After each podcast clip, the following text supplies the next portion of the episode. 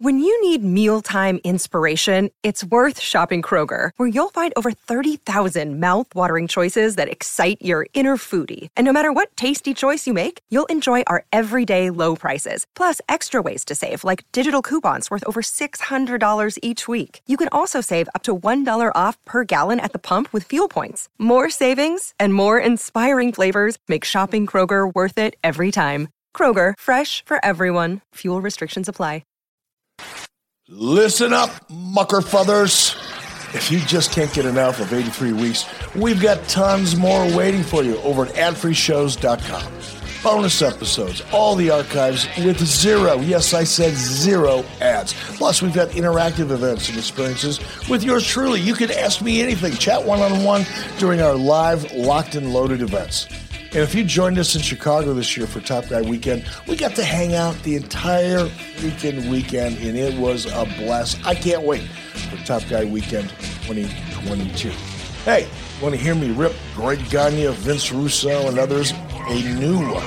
On our popular Eric Fires Back series, I eviscerate Twitter trolls on Me Tweet Receipts, plus bonus watch alongs and tons more. Do yourself a favor right now Google the internet, and you won't find a better value in all of wrestling than over at adfreeshows.com. You not only get 83 weeks, but all of Conrad Thompson's podcasts early and ad free and on video for as low as $9 a month. Come on, man, you can't beat it. Join the family today at adfreeshows.com. Hey y'all, it's Rebel with AEW. And when I'm not with the doctor helping her dominate the women's division, you can find me on adfreeshows.com every other Sunday, hosting my personal happy hour, Rebels Happy Hour. And I would love for you to join me. It's an hour long of drinking, laughing, a little Q&A, maybe some guest surprises, and just chatting about whatever's on your mind. I promise it's a good time. And yes, it is all face to face. So do it now. Do it today. Sign up at adfreeshows.com and become a top guy. And tell them Rebel sent you. Mwah. You know, I get the question all the time Conrad, I know you help people save money and you help people refinance, but could you actually help me buy a house? Yeah, buddy, come on now. Buywithconrad.com is your hookup. And let me give you a heads up you don't need a huge down payment to buy a house in 2022. In fact, you may not need a down payment at all. There are still loan programs out there that can get you out of your apartment and into a brand new house with no money down. And I know it sounds too good to be true, but buddy, we're doing it pretty routinely. And you don't have to be a veteran, but yeah, we can still help our veterans get into a house with no money down. But more importantly, we're going to help you get on the path to buy a house this year. You see, a lot of times we have these conversations and folks say, well, I've got a little bit of time left on my lease, or I'm not sure exactly when I'll be ready, or how much of a down payment do I need to save up? My advice don't get ahead of yourself. Let's start the pre approval process. Let's know what your new house payment could look like. You'll tell us how much down payment you want to have. Maybe the answer is zero. That's cool. And then you'll tell us what you want your monthly payment to be. And then you go shopping for your dream home. But step one starts at buywithconrad.com. And hey, did you know that when you go to file your taxes as a homeowner, you're going to get a statement back from your mortgage company that's going to say, hey, you can write off this amount of interest this year. How much of your rent are you writing off this year? None of it. Oh, and by the way, what's your interest rate on your rent? Well, that would be 100%, pal. You know you can do better than 100% interest. That's what rent is. Stop throwing your money away. And by the way, we can even help you get rid of your current house and get into a better house if you already have a house but you think, you know what, it's time for a new place. We can help you at buywithconrad.com. That's buywithconrad.com, B U Y with Conrad.com. NMLS number 65084, equal housing lender. And be sure to ask about our green light underwrite. We can actually get your file completely underwritten, and that allows you to negotiate like a cash buyer at buywithconrad.com.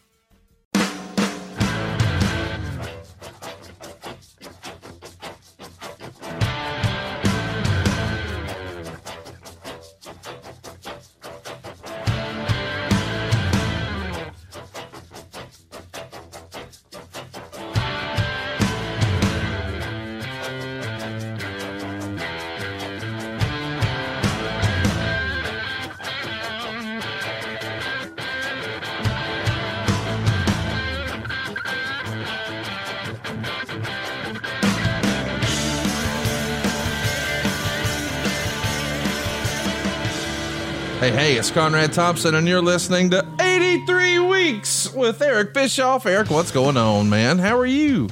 I am excited. So excited. We're taping this show early. Yep. By the time this show hits the air, Lori and I will be on our way to the airport. We're going to fly down to see you and Megan and your family. We're going to have our own spring break together yeah. down on the beach. How much fun is this going to be, brother? I mean, I can't wait to see you and Kevin Nash jackknife into the uh, into the pool, do some cannonballs. It's going to be a good time. Absolutely. Well, you, you know, I can't afford it, but you can. So we need to get a helicopter, you know, to drop somebody from the sky down the beach and you know, the the Conradison down on the beach in there in Florida. Come on, it'll be fun. It's going to be a lot of fun. I'm pumped about it, and of course, everybody's talking about spring break. So, what better topic today then a spring break nitro. We're doing a watch along from 1997. Dennis Rodman is going to join the NWO. We're going to have some more of those uh, Roddy Piper situations. it's going to be a fun show. It's season three, episode 10 on Peacock. But Eric, we've gotten a lot of really great feedback just about the ability to get your take on what's happening in the wrestling world these days in 2022. And as we're talking right now, um, it's been reported that maybe things are changing with Cody Rhodes. This has been the top story, it feels like, for quite a while. What's going to happen with Cody? Is he going back to AEW? Is he going to do something with Ring of Honor? Have the plans changed at WWE? You and I have no inside knowledge. What would you like to see Cody do? I would like to see Cody do whatever makes Cody the happiest. Yeah. And, and Brandi and whatever's best for Cody's family. Um, and I don't want to pretend that I know Cody real well on a, on a real personal basis. Obviously, I've known Cody since he was a little kid. And I, I knew his dad really well, Dustin a little bit, but Cody, not at all, really, uh, uh other than just proximity, right? But he remind the little bit that I have been in communication with Cody and seeing him and hearing some of the things that he says and does, I think Cody reminds me very much of Dusty. Dusty was a hard guy to keep satisfied. And and I don't mean that not in a selfish way. It's just he had so much drive and vision for himself and and an appetite to do something more. And that's a hard appetite to satisfy for a creative person. You need a really good outlet. And I hope Cody finds it, whether it's in WWE or I, this is the first I've heard he might be going back to AEW. That I find that to be. I don't think that's real. Bizarre, but whatever. Maybe it is real. Even if it is is real, whatever makes him the happiest. Because at the end of it all, we all. I say we all. there was a time when I got really caught up in in the moment of it all and all I thought about was growing WCW and overtaking WWF and, you know, making the next big financial goal for WCW and proving a point. More than anything, I was driven by proving a point. I wasn't driven by, by personal um, financial reward. I really wasn't. the truth is, I didn't give a fuck about the money and I took it and I wanted it, but it wasn't what drove me. What drove me was proving a point. And no matter how many times I reached a point where I had proven my point, it last it, satisfied me for about 30 seconds. Mm. And then I was finding another goal to establish. And and I think Cody's that way too. So I just hope he finds I hope he settles in. I, would rather see him in WWE. I would too. It's so fucking crowded in AEW there's so much going on there. And that's not a criticism, it's an exciting thing for the people in AEW in, in many respects. But if you're a top talent, it's a very, very crowded environment now. And it's hard for so far. And and I hope I'm proven wrong. I've been wrong a lot in my life. I'll be wrong in the future. and I hope in this case, I'm going to be proven wrong when I say AEW needs to find itself creatively because right now it's just throwing so much exciting stuff up against the wall. And before it even has a chance to stick or not, they're on to the next thing. And I, and that's not across the boards. I know people to say, no, but that's not true. What about this storyline? What about this? Great. But those are not big storylines that are changing the business or growing the audience. Thus far, again, not a criticism, folks, just a fact. AEW has seemed to plateau. They're in that 975,000 to a million one, million two kind of uh, level of audience. And you can talk about demos till you're blue in the face. I don't give a shit. I know they're the most important part, but those are flatline too. And I'm waiting to see them. And I've said this from day one I'm not moving the goalposts, right? But and, until AEW establishes a formula that allows them to grow their existing audience in a significant way, I, it's hard for me to get really excited. I'm excited for the people that work there. I'm excited for friends of mine that are making a good living there. Yeah. I'm excited for anybody that that is able to continue their careers because this is such a tough business to survive in. If you're not working for WWE or AEW, you're living day to day. I don't care who you are. And and that's tough. So for people that have an opportunity to move to like Steven Regal just did, and I nothing but but respect for Steven and and and Jeff Hardy, same thing. I'm really happy for them. Hey, I want to talk about those debuts, but I, do want to ask, as you're saying plateau, you know, I've often wondered that myself. Somebody asked me that the other day. I, have started doing Ask Conrad Anything. The last few weeks I did it over on uh, on Facebook, but this past Wednesday, right before Dynamite, I did it on uh, Twitter, and I'm going to do it again this week. AskConradAnything.com, or just follow me on Twitter at Hey Hey It's Conrad. But someone asked, "Hey, um, what's it going to take for AEW to to sort of break through?" Uh, because it does feel like, you know, as you've said, and I don't think it's a bad word, but I think sometimes we get criticized when we say it. But there's not like an exponential growth that I expected, and a lot of folks expected. Hey man, we signed CM Punk. Hey man, we got Daniel Bryan. You've got one of the best rosters in the history of wrestling. Just a phenomenal group of talent. And the shows are great. Like I really enjoy the shows. But I'm curious, like, what is it going to take? Because, and I think you're uniquely qualified to answer this because once upon a time, hey man, you threw a bunch of money at. Let's go get Hulk Hogan. Let's go get Randy Savage. Let's get Mean Gene. Let's get Bobby the Brain. You had, and obviously you still had Sting and you, and you had Lex Luger. And then even when you got Nitro, um, man, you went head to head. That was a bold move. You, you put your money where your mouth was. But it took that one big idea that was outside of the box to create the NWO, and that is really what set it on fire. Is is that what it's going to take again? I don't think it's a streaming deal. I don't think that. Well, hey, AEW was here, then they got a streaming deal, and now they're through the roof. I don't even think it's necessarily more TV time. Or am I wrong on that? What will it take no, to, no, to, get them leveled no. up? Conrad, you're absolutely right. And and I've been saying this from the get go. And so many people that listen to me on this podcast and the news sites. And I, by the way, I'm not. I'm, I'm I, I appreciate when news sites take clips from our show yes. and put them out there because it it's good for us, right? Yeah, yeah, so yeah. thank you very much. And I'm not being critical here. But so often when you clip a comment or two and you put it up there and you write about it, a lot of people ha- didn't hear the whole context of the conversation. That's so fair. they can either interpret it correctly or interpret it the way they want to interpret it depending on their point of view of, of me and our show or whatever. But I've been saying from day one, whether it's about WWE or whether it's about AEW, it's a commitment to story. And AEW is proving my point. The fact that they have plateaued, in my opinion, is proving that exact point.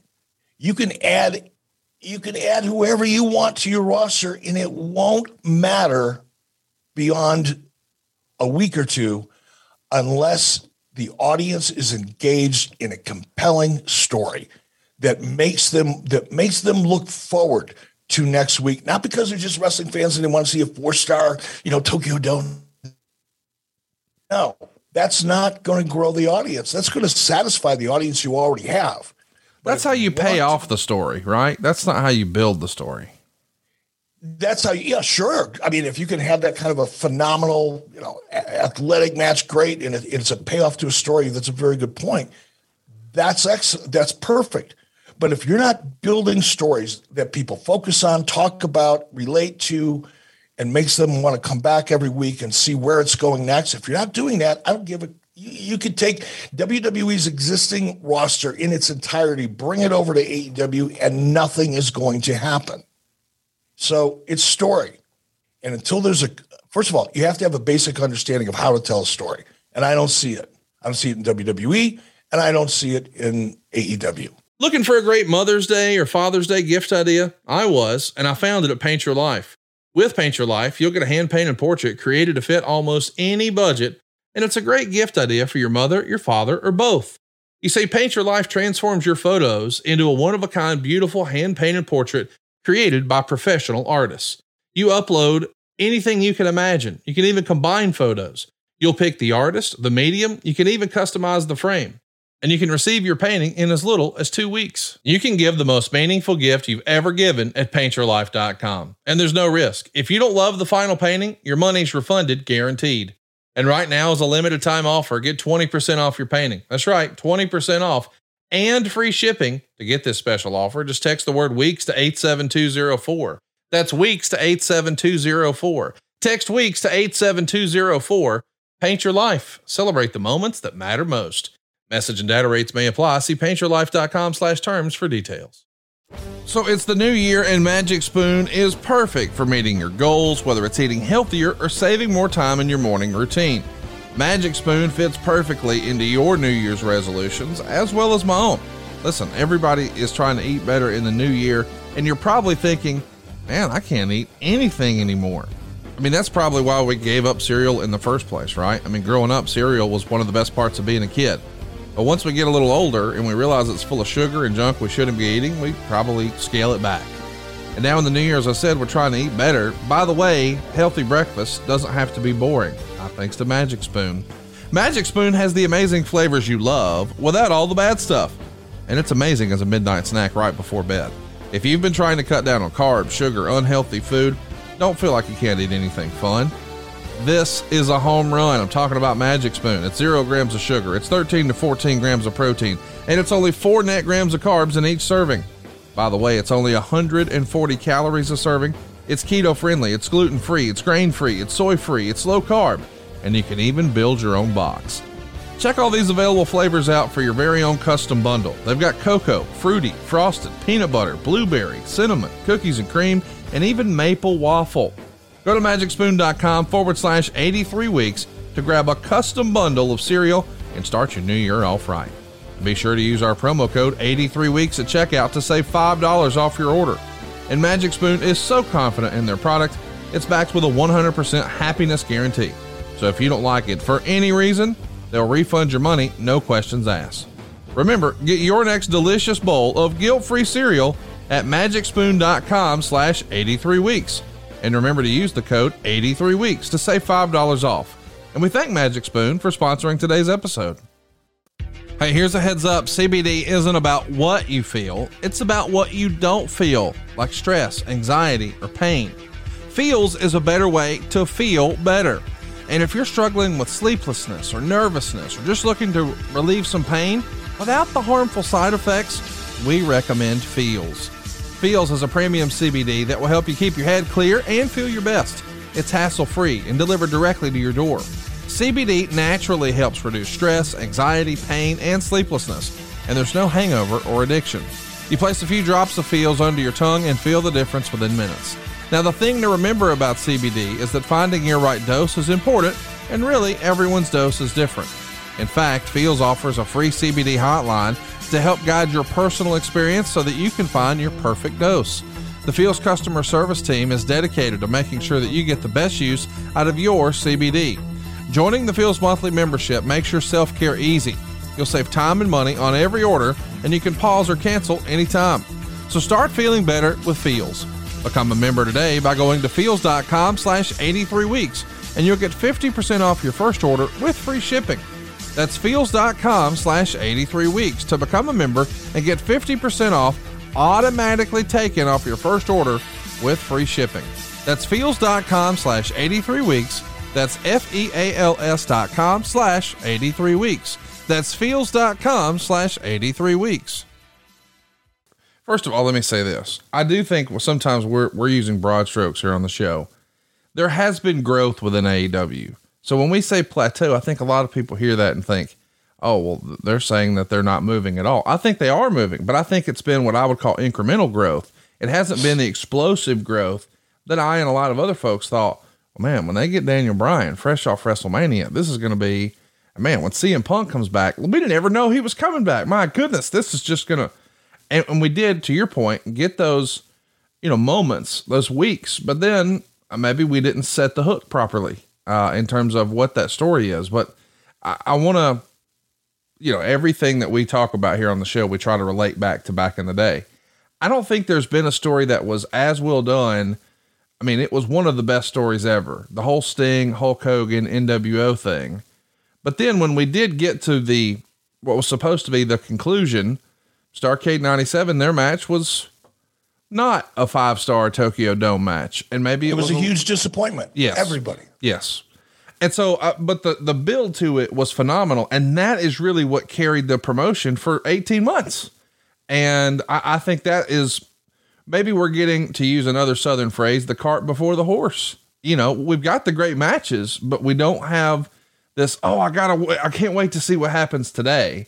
But, but man, they keep throwing great ideas. I mean, we saw Swerve make his debut. He's going to be a, a big time talent one day. I'm sure of it. Uh, we saw Scorpio Sky finally get his flowers and become TNT champion, the first guy to be tag champ and TNT champ. You and I both think a lot of him. And I thought they were going to go that direction, you know, back a couple of years ago. And man, how exciting was it to see William Regal with a microphone in his hand? I don't know that you saw the segment, but him talking to Tony Schiavone and getting emotional, man, that's as real as wrestling gets and just great stuff. And then we got the whole Jeff Hardy thing. Like Jeff Hardy's back, but not only that, the Hardy boys are back. That's nostalgia. That's cool stuff. I dig it. But I think you're right. I think we're looking for that that big story, but candidly, I don't know what that is, and I don't know that anybody does. I don't think those big ideas are just growing on trees. Uh, it's going to be but interesting. That's, but Conrad, that's what I'm trying to say. If you do now, again, we're using the word, you know, the words story and storyline as it relates to wrestling, right? And you could argue, if I'm in AEW, I'm going to argue that they do have great storylines. They, they have storylines, yeah, but they're not great storylines. If they were, the audience would have grown and they the audience hasn't. They're satisfying their existing audience. There isn't and the same thing by the way is true in my opinion with WWE oh for sure. So uh, this is not me picking on AEW this is me talking about wrestling in general. And by the way I've been saying the same thing for years. Until and unless somebody goes okay well we've added every every some bitch we could find um, that's available and some massive names and incredible talent. Yeah and it's not really growing the audience. You look at AEW last week, look at their quarter hour, Brandon Thurston, who, you know, turns himself into a fucking pretzel every week trying to spin things as best he can for AEW. And he does a tremendous amount of research and there's all kinds of cool graphs and colors and all kinds of information that's not in any kind of context at all, but it's a lot of information. And you, but you look at his quarter hour breakdown that I saw last week and AEW took a precipitous drop from their lead in. In, in, in, in, in terms of numbers, maybe 100,000 viewers they opened up with, and it was a pretty significant drop um, into the next quarter hour. You don't want that. As a television producer, that is the kiss of death. When, when you can't maintain the audience for your lead in, the expectation is, especially in prime time. Now, if you're on at 10 o'clock at night or 11 o'clock at night, nobody really cares too much. But when you're in the sweet spot of prime time, which is 8 to 10, that it doesn't get any better than that time slot. And your lead in does better than you do, and you can't hold that audience. If you, I trust me when I tell you this, and I don't give a fuck what anybody else says that's never been in the television business, that's never sold te- television, that's never produced television, that's never made a living living in the television industry. If you're an executive in, in, a program executive and you're going, wow, look what happened to our eight to 10 time slot. We had a great lead in and they lost 10% of the audience.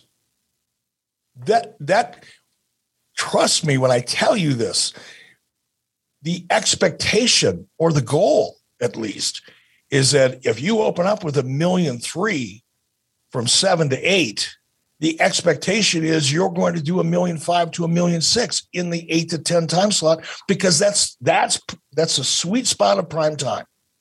And when you fail to do that, not only maintain the audience, but actually lose a percentage of it, there are going to be influences within the television management of what is soon to be Discovery that are go, wait a minute, that's, a, that's not how this shit works. What are we doing here? That's not what we want. That's where the risk is by not growing the audience. And that's that's just a fact. That's how television works. So that's I'm I'm begging, please, please. There are Tony Khan already has some of the best minds that you could buy. Oh, he did yeah. surrounding him. He doesn't have to bring anybody else in. And by the way, I'm not pitching for a job. I wouldn't go to work for AEW and Tony Khan, not because I don't respect them, and, and I probably would get along great with Tony if we ever sat down and oh, I'm sure you added. Would. It's it's not that. It's just that in, in my life where I'm at, I'm there's no way I would I would step into that arena again. Just don't have it in me anymore. But it doesn't matter. There's a lot of people around Tony right now that have it. Now, what they don't have is somebody that can convert all of that great wrestling knowledge that Tony Khan is surrounded with and turn it into a kind of a structured formula, formula that works, that they can go to. Take out this storyline, plug in this storyline. Yes, you got to change it up. It's a different storyline, it's different characters, but the formula remains the same. And until that happens, neither WWE, which they're not doing it either, they're, they're working their and I know a lot of the writers that are there. A lot of them I have tremendous amount of respect and affection for, truly.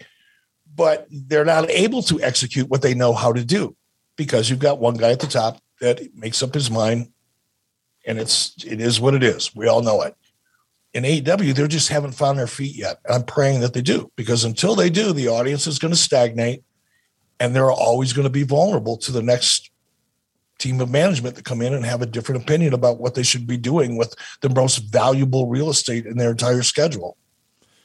I was a little shocked to hear you. Uh, I don't know, feels like take a shot at WrestleNomics and Brandon Thurston. You don't think there's value in what he does?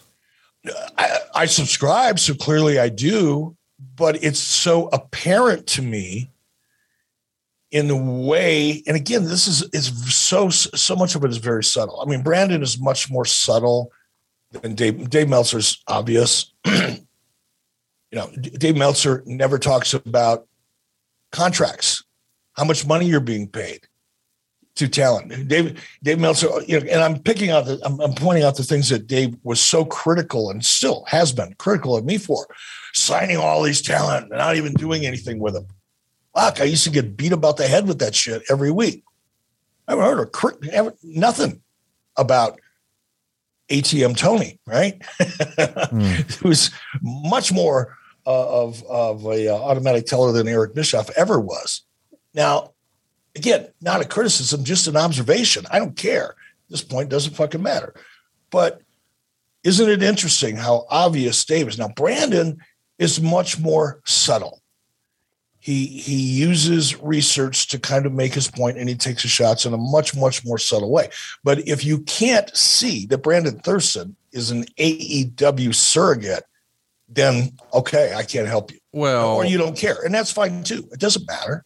Chris Harrington works behind the scenes for AEW, and he helped start WrestleNomics, and he had obviously Brandon and uh, and Chris are tight, but yeah, I, I, love his stuff. If you guys are listening and you haven't checked him out, uh, it's at Brandon Thurston on Twitter. Uh, for instance, this past week he tweeted out uh, AEW Dynamite last night on TBS, 945,000 viewers. The key demo, um, eight, persons 18 to 49, 516,000 uh, viewers. Compared to last week, we're up 12% in persons 18 to 49, but down 2% in total viewership. And he's got the graphs there that you have so much fun with. But I think it's valuable information. I really do. No, I did too. I, and I didn't mean, again, it's like if I say anything that's contrary to the the AEW narrative in social media, I come off as a hater. God, no, no. You and I talk in real life, and I know for sure that you're you know, Tony Khan's got an opportunity to do something pretty special here, and he's put his money where his mouth is, and we're pulling for him in a big way. And I'll tell you, somebody else we're pulling for. I don't know that you saw, but old Dolph Ziggler, man, pops up in NXT. He's the NXT champ. I think maybe that caught a lot of people by surprise. I'm happy for him, man. I think sometimes people get caught up in the creative of wrestling, but take a look at Dolph Ziggler's career. He's been employed for gosh, forever and a day at this point with WWE. He's he's made a, a king's ransom, I'm sure, getting to do exactly what he loves and travel the world. And man, it just feels like there's no slowing him down. He looked better than ever the other day when he won the NXT title. I've and again I've been talking. You know, people have been asking me since you and I have been doing this show. Whenever I do an interview, you know, who would you love? You know, if you were going to create the NWO today, who would you put in the NWO? Which is always a difficult thing to to take too seriously because things are just so different now. But Dolph Ziggler's always been at the top of my list. I think he's one of the most underrated talents in WWE. And again, I don't know Dolph. I mean, we're friendly, I guess, but that's it. You know, professionally, if we happen to see each other, we're happy to see each other, give each other a hug or a handshake, and we go about our business. So I'm not invested in Dolph personally or any other way. But just I see this cat. He reminds me so much of Kurt Angle, in the sense that he's got so much range. He can be a comedic kind of pain in the ass, smarmy heel, or he can be a legitimate badass killer, and he can do one one night and the other the next night. And there's not a lot of people that have that kind of range. He looks great. He's just he's got so much. And I who knows, this could be a breath of fresh air for his career. Just making that move, getting out of the pack, mm-hmm. right? Because it's it, you're on that treadmill, you're in that system, you're on that roster, and then all of a sudden get a chance to break away and shine, and maybe have some creative flexibility and freedom that you don't have on on Raw or SmackDown. Maybe that could be it, and he could get another big shot in the arm out of this. I hope that's the case because he's an amazing talent. What's up, everyone? It's Reality Steve, your number one source for all things Bachelor Nation and reality TV. Every day, I'm giving you the behind the scenes juice and your info on all your Bachelor Nation stories, and also interviewing some of your favorite reality stars. My name has been synonymous with spoilers, but I'm so much more than that. Give me a listen. The Reality Steve Podcast, part of the Bleav Network. Just search B L E A V on YouTube or wherever you listen. Time to tell you about something I'm super passionate about protecting your family. Yes, this is a life insurance ad for GoliathLife.com, but to me, this is really about peace of mind. Think about insurance for a second. We all get medical and auto insurance, yet we never even know if we're going to have a need for it. Let me let you in on a little secret. You need life insurance. We're all going to die. Now, as you let that reality sink in, think about what would happen if your family stopped having your income tomorrow. If you don't have a plan for that, you need to visit goliathlife.com. And I mean right now. And just personally, I've lost two friends in their 40s this past year and a half, and I don't even want to think about what their families would be going through had they not had life insurance. If you don't have it, get it. Protect your family. And I suggest you go to goliathlife.com because they've made the process of getting affordable life insurance super easy. Goliath Life streamlines the life insurance process by allowing you to get quotes for more than 20 carriers within minutes, and you'll pick your terms and payments to fit your budget. You pick your price, you start the online application immediately, and even schedule the medical exam to come to you. And I've done it. They sent someone to my office. I skipped the phone calls, the paperwork, and the crazy invasive conversations. Goliath Life makes buying life insurance simple. There's no hidden fees, no upsells, no hassle, hell, not even a phone call. Goliath Life is life insurance in your hands on your time. Get multiple quick quotes right now from the comfort of your own home and begin your application in a few easy clicks right now at goliathlife.com. Science tells us the best way to achieve and maintain consistent deep sleep is by lowering our core body temperature. You see, temperature controlled sleep repairs our muscles after a hard day's work and it improves our cognitive function, so you always start your day feeling sharp and alert. Chili Sleep makes customizable, climate controlled sleep solutions that help you improve your entire well being. Chili Sleep makes the Ooler, that's the one I have, and the Cube Sleep System. Both are hydro power, temperature controlled mattress toppers that fit over your existing mattress to provide you your ideal sleep temperature. These luxury mattress pads keep your bed at the perfect temperature for deep sleep, whether you sleep hot or cold. These sleep systems are designed to help you fall asleep, stay asleep, and give you the confidence and energy to power through your day. Imagine waking up and not feeling tired. Chili Sleep can make that happen. For an extra layer of comfort, they also make the Chili Blanket. It's the only weighted blanket that can also be paired with a control unit for the ultimate sweat free sleep. Head over to chilisleep.com forward slash 83 weeks to learn more and save 30% off the purchase of any new Cube or Ooler sleep system. This offer is available exclusively for 83 weeks listeners and only for a limited time. That's chili, C H I L I, sleep.com slash 83 weeks to take advantage of our exclusive discount and wake up feeling refreshed every day. As you know by now, I am a longtime believer in Chili Sleep, and they've been advertising with us for for quite a while. This is the best offer they've ever had. They've never offered 30% off before, but they do right now. This offer won't last forever, so hurry to chilisleep.com forward slash 83 weeks. What'd you think of Bron Breakker? We finally saw him on the main roster. Uh, we've been promoting forever that Veer is coming or whatever his name is, but Bron Breakker's finally here of course, the real life son of Rick Steiner, the dog faced gremlin, one of your old friends from way back. And man, he looks just like uh, Rick and he sounds just like Scott. As a kid who grew up loving the Steiner brothers, this has been so much fun to watch. And I'm so glad he's on the main roster. What do you expect from him there? I am almost giddy with excitement. And part of it is because of you know, my relationship with Rick. Now, Rick and I don't talk hardly at all. You know, we see each other out on the road, great.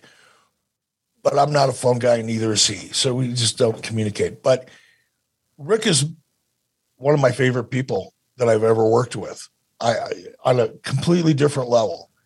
You know, Rick and Garett, when Garett was like eight or nine years old, Rick and Garett and I and um, Ray Traylor did a lot of deer hunting together. Rick and I had, Rick came out. We used to have a deer hunting camp uh, outside of Denver and Lori, myself, Lori's two uncles, uh, and and Rick would come. We would all hunt elk together out in out in Colorado.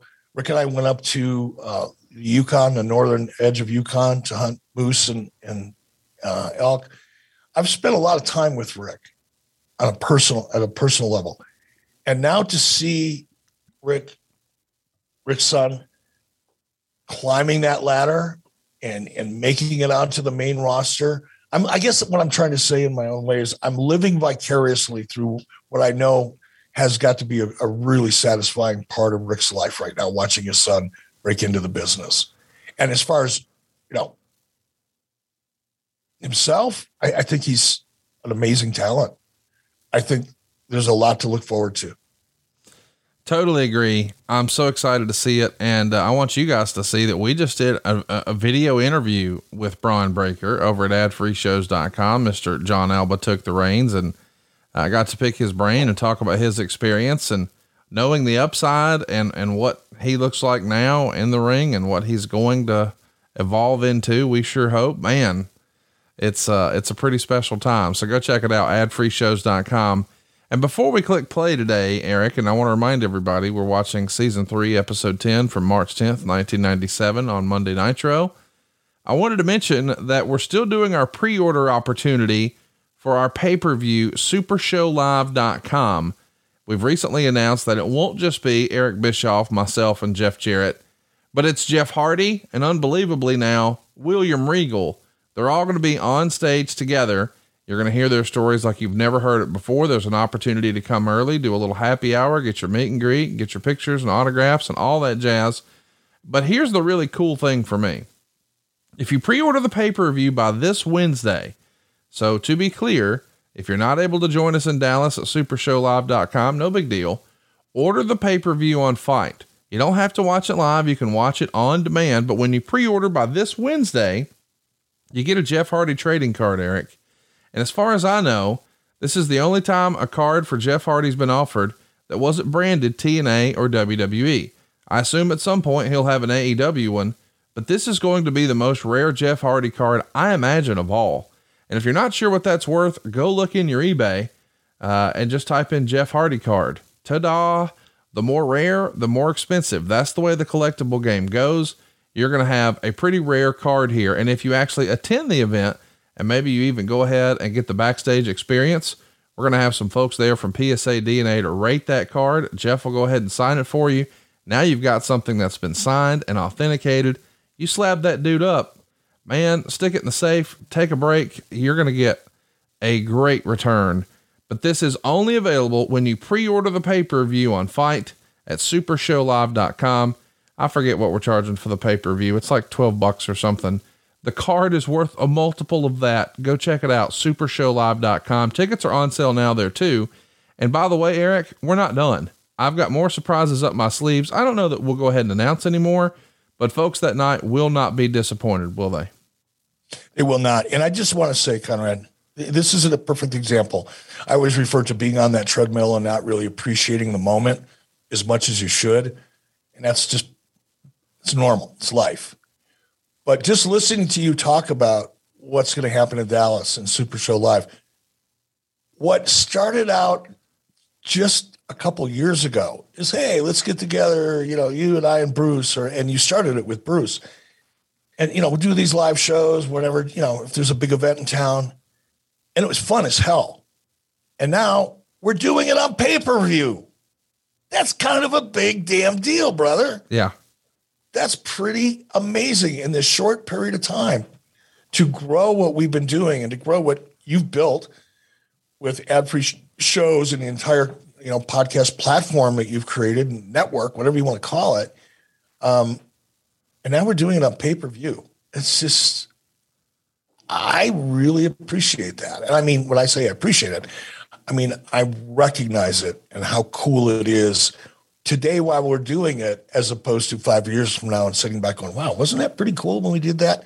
No, brother, I'm digging it right now. It's awesome. Well, I hope you guys are digging it too. Check it out, supershowlive.com. And without further ado, let's get this uh, playback fired up one more time. We're watching Spring Break Nitro from 1997, season three, episode 10. It's March 10th, 1997. We want you to fire up your Peacock, put it on mute We'll give you a little bit of a countdown. I'll go three, two, one. And when I say play, you'll press play. Eric, are you hey, ready? Well, wait a minute. I just did the math in my head. This was exactly to the day that we're recording this. What, 23 years ago? 25 years ago today. 20, 25 years ago. I, I, I'm pretty good at this planning shit every now and again. You're pretty good at math too. I was trying to. I was I guess that's all the years you spent in the mortgage business saving people money. You've got to be decent at math. But I know a thing or yeah. two about a thing or two. But I am super excited to learn a thing or two from you today for spring break. You got your playback ready to go, bud? I'm ready to go, brother. I'll quit talking and let's do this. Here we go. In three, two, one, play.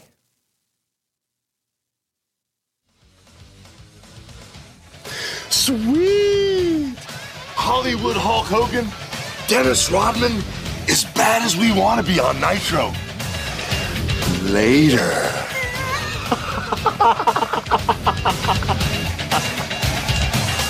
you are looking live as we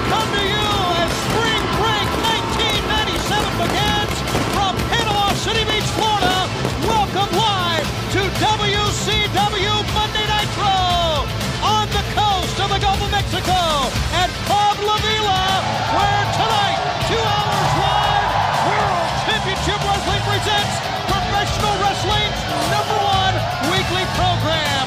It's Spring Breakout 1997 as Spring Break is underway.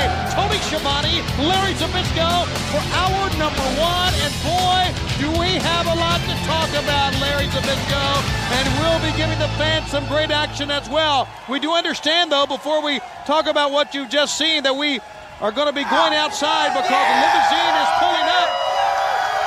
And we want to get our cameras out there for that.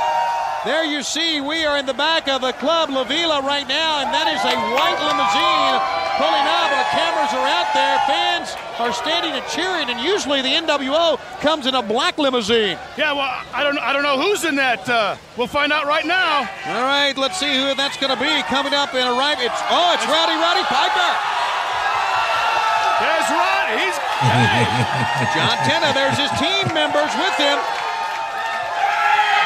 And Piper has arrived here to Club La Vela with his team members tonight. And what a program we anticipate as Piper has arrived. Now, you saw the top. All right, so that is not your alarm to take your pills. That's actually some of the worst theme music ever. But look at this scene here at Club La Vela. Uh, dude, this is one of the coolest sets in the history of wrestling. It's no wonder that fans all these years later still talk about this. Who do you remember first having the idea? Hey, what if we put the ring in the freaking pool? I think it was David Crockett. That was kind of David's gig. Like if somebody had an idea, whether it was me or somebody else about uh, about a location we had not ever produced that previously and didn't know, David would go down and do a site survey and come back and say yay or nay. And if it's yay, what we need to do to make it work. So I would I would I would have to say it was David Crockett. I don't know who exactly chose Club Livia to begin with. I'm not sure if that would have been David. I don't know if we said, "Hey, David, go down to Panama City. We're going to shoot a spring break, and we want to do it, you know, outside. Go find a place." I wasn't. Sure. I don't know if it was that or if it's internally. We go, "Okay, we want to shoot a spring break somewhere. Where's a good place?" And then uh, any number of people would have done the research to find Club La Vela or anything like it. But I, I, to make it work, to pull it off to be responsible for what we're seeing physically, that's all David Crockett. Uh, just so you don't get uh, eat up on social media, it's Club La Vela, L A at the end. I think you thought it was maybe a E I or uh, I. No, I didn't. I'm just trying to. Th- I'm pretty sure the L is silent, silent in in uh, Spanish, but I, you know, I could. No, no, the rednecks down there. This is the redneck Riviera. I, I, Panama City's where I've vacationed with my family since 1982. The hillbillies like us call it Club La Vela. So, so, they, even so they, they, they, butchered one of the most beautiful languages in the world, but that's okay. Whatever, buddy. We're selling Jello shots down here, and you're talking about silent. Uh, no, we're not doing that. uh, did you ever go to Club La Vela when you weren't doing a wrestling show? No, not my vibe, brother. I, I'm a I'm a dive. I like the little corner dive bars in the part of town that most people don't want to be in that's where you really get to know a community. Well, I'm just um, saying, your girls in your girls gone wild era, that feels like that would have been a stop. Oh no, no, that's a different. That was a different question. Okay, no, I, well, you weren't working. Yeah, I got yeah, it. Yeah, I've, I've, been there for other productions. One of them being a Girls Gone Wild, and it was uh, interesting. Yeah, it's the first place uh, I was ever asked if I could sell someone cocaine uh, as a 21 year old, I went there with some friends, and the guy approached me and asked if I had any cocaine for sale. And I, as a guy from Guntersville, Alabama, said, "What did you say?" Because uh, that was like something uh, out of a movie to me. As we see Mongo taking out high voltage here. By now, you know that everything is crazy overseas, and well, that's created some volatility in the market. We actually saw rates tick down a little bit this week, we don't know how long it'll stay that way. All the experts are predicting that there is going to be a rate hike this month in the month of March. Some are saying 25 basis points, others are saying 50. What does that mean? It means waiting will cost you money. And by the way, I want to mention this is still a once in a lifetime opportunity just based on your real estate values. You see, all of a sudden your house is worth considerably more than it was just a couple of years ago. And as a result, you can use that newfound equity to change your life. We're routinely helping our podcast listeners take their 30 year loan and pay it off in half the time. And how can they afford to do that without their payments going sky high? We get rid of all their other debt. And I mean it. As a heads up, what would you do if you had no credit card debt? Just like that, it was all paid off. How much easier would life be if those car payments, whoop, they're out of here, no more car payments. That is the story that we're able to help our friends and family with at SaveWithConrad.com. You see, the interest you pay on your credit cards not tax deductible and sky high. The interest you pay on your car loans, buddy, where is that going? What if we could restructure all of your debt, use some of this newfound equity, and at the same time get you out of debt faster? You see, what we're talking about is reducing the time on your mortgage. Yes, we're going to get you a great rate, but if you're in a 30 year loan, think about what your life looks like 30 years from now. Man, life gets a lot easier when you're completely debt free, and that's what we want to help you do. And by the way, you don't need perfect credit or money out of your pocket. And oh, as a heads up, if you've been thinking, hey man, I like my house, but my kitchen's kind of outdated, what if we could get you the cash you need to turn your average kitchen into something your wife loves and it wouldn't change your monthly payment at all? Why wouldn't you do that? You see, you'd be reinvesting back in your own property. That's going to make your house worth even more. And oh, yeah, you can do it with cheaper monthly payments at savewithconrad.com. Now, I know it sounds too good to be true, but I want you to go check out our reviews for yourself. See what some of our new family members are saying at conradreviews.com. You'll see there we've got over a thousand verified reviews. Our average rating is 4.72. And if we were a restaurant with a thousand reviews and a 4.72 rating, I know where you're eating dinner, and I know where you need to do your next loan. It's savewithconrad.com. NMLS number 65084, equal housing lender. Oh, and did I mention no house payments for two months? That's savewithconrad.com. It's Monday. You know what that means. This episode is sponsored by Blue Chew. Say it with us Blue Chew! Blue Chew is making waves and bringing more confidence to the bedroom by offering chewable tablets that can help men get stronger and longer lasting erections. Blue Chew is a unique online service that delivers the same active ingredients as both Viagra and Cialis, but in chewable form and at a fraction of the cost. Blue Chew's tablets help men achieve harder and stronger erections to combat all forms of ED. Blue Chew is an online prescription service, so no visits to the doctor's office, no awkward conversations, and no waiting in line at the pharmacy. And it ships right to your door, all in a discreet package. Now, the process is simple. You'll sign up at bluechew.com and then you'll consult with one of their licensed medical providers. And once you're approved, well, you'll receive your prescription within a few days. Now, the best part? It's all done online. Blue Chew's licensed medical providers work with you to find the right ingredient and the right strength for your prescription. Don't like swallowing pills? Well, that's no problem here. Blue Chew's sildenafil and tadalafil tablets are chewable. Blue Chew's tablets are made in the USA. They prepare and ship direct, so they're cheaper than a pharmacy. If you could benefit from extra confidence when it's time to perform, visit BlueChew.com for more details and important safety information. And here's a special deal for our listeners. Try Blue Chew for free when you use our promo code 83weeks at checkout. Just pay $5 shipping. That's BlueChew.com. The promo code is 83weeks to receive your very first month for free. And we thank Blue Chew for sponsoring today's podcast. As a reminder, we're one week removed from the last ever show in the Omni, or the last wrestling show in the Omni. Uh, that was a Nitro where we had that Roddy Piper uh, segment where he had the different tryouts for the different guys to represent him at Uncensored. He needs a Team Piper at Uncensored, the pay per view, and that segment went forever. We have covered that show in the archives over at adfreeshows.com, but this show is really largely about Dennis Rodman. The Observer would write Dennis Rodman became the latest media star of the moment, brought into pro wrestling as a publicity stunt and an announcement made by WCW over the weekend. Rodman, the regularly suspended current leading anti hero of the NBA Chicago Bulls, who has a movie coming out this week, will be part of the NWO group and appear at the uncensored pay per view on March 16th and make what is believed to be two additional appearances with WCW as a participant in matches the first of which is tentatively planned for Bash at the Beach in Daytona Beach. WCW was able to outmaneuver the WWF, which was also uh, pursuing Rodman. The WWF had offered Rodman a two show deal, reportedly for a $1 million fee, the first of which would have been WrestleMania to appear in Goldust Corner in an attempt to help the faltering Goldust character get over stronger as both a babyface and as a mainstream bizarre cult figure the second of which was a SummerSlam pay per view, in where he and Goldust would have formed a tag team. But Rodman's representatives, since Rodman worked at WCW pay per view in July of 95 as Hulk Hogan's cornerman for the Bash of the Beach in Huntington, California, went to WCW to match the offer. WCW pulled the deal off for an undisclosed figure, although you'd have to figure they at least matched the offer, if not topped it in some fashion, since there were several incentives for WCW to do so. Besides nixing a WWF publicity ploy with a star that would have gotten the mainstream play, WCW was able to get a front page story out of the Chicago Sun Times just two weeks before WrestleMania with the breaking of the story, although WCW had, for the most part, completed the deal more than a week earlier. In the Chicago market, Rodman has to be one of the two biggest sports celebrities behind only Michael Jordan.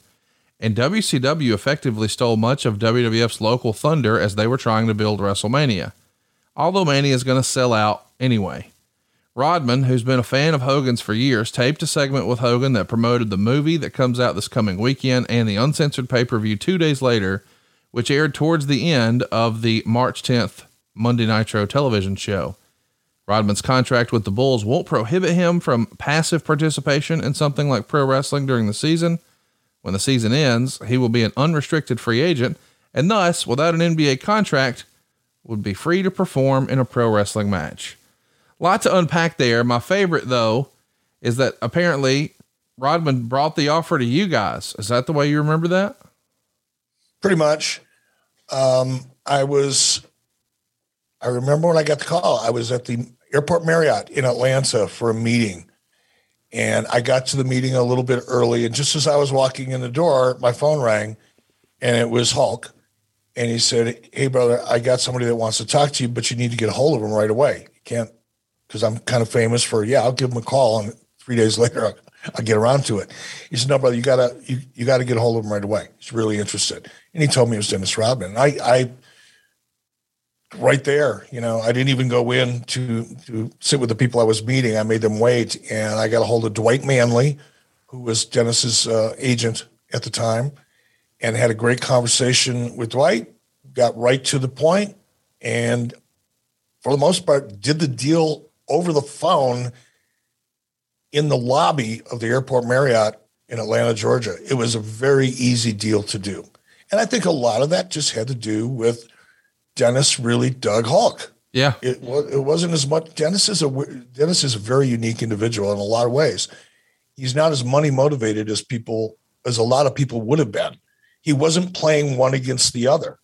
There was interest from WWF, and he would rather work at WCW largely because of Hulk. And we, we literally we, we made that deal over the phone. It took about 15 minutes. I was barely late for my meeting. Well, here's the thing. You know for sure at this time, WCW is the number one promotion. They've got the hot hand with the NWO.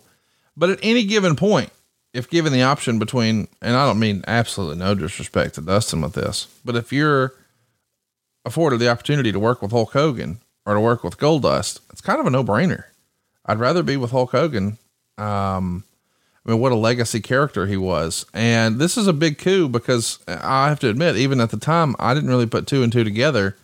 Locally, there in Chicago, we're we're just a couple of weeks away from WrestleMania, and people are talking about your program, not WrestleMania. It's a win. It is, and that that I didn't even really think about that when the opportunity came up. What I thought about was, oh my god, for the amount of money that I'm paying this guy to come in, I'm getting five times a multiple of five times worth of media value out of this because every sports talk show in America for a long time is going to be talking about Hulk, or excuse me, is going to be talking about Dennis Rodman teaming up with Hulk Hogan at WCW. We could not have, I couldn't have pitched Turner Broadcasting on the concept of spending the amount of money that that much media would have provided.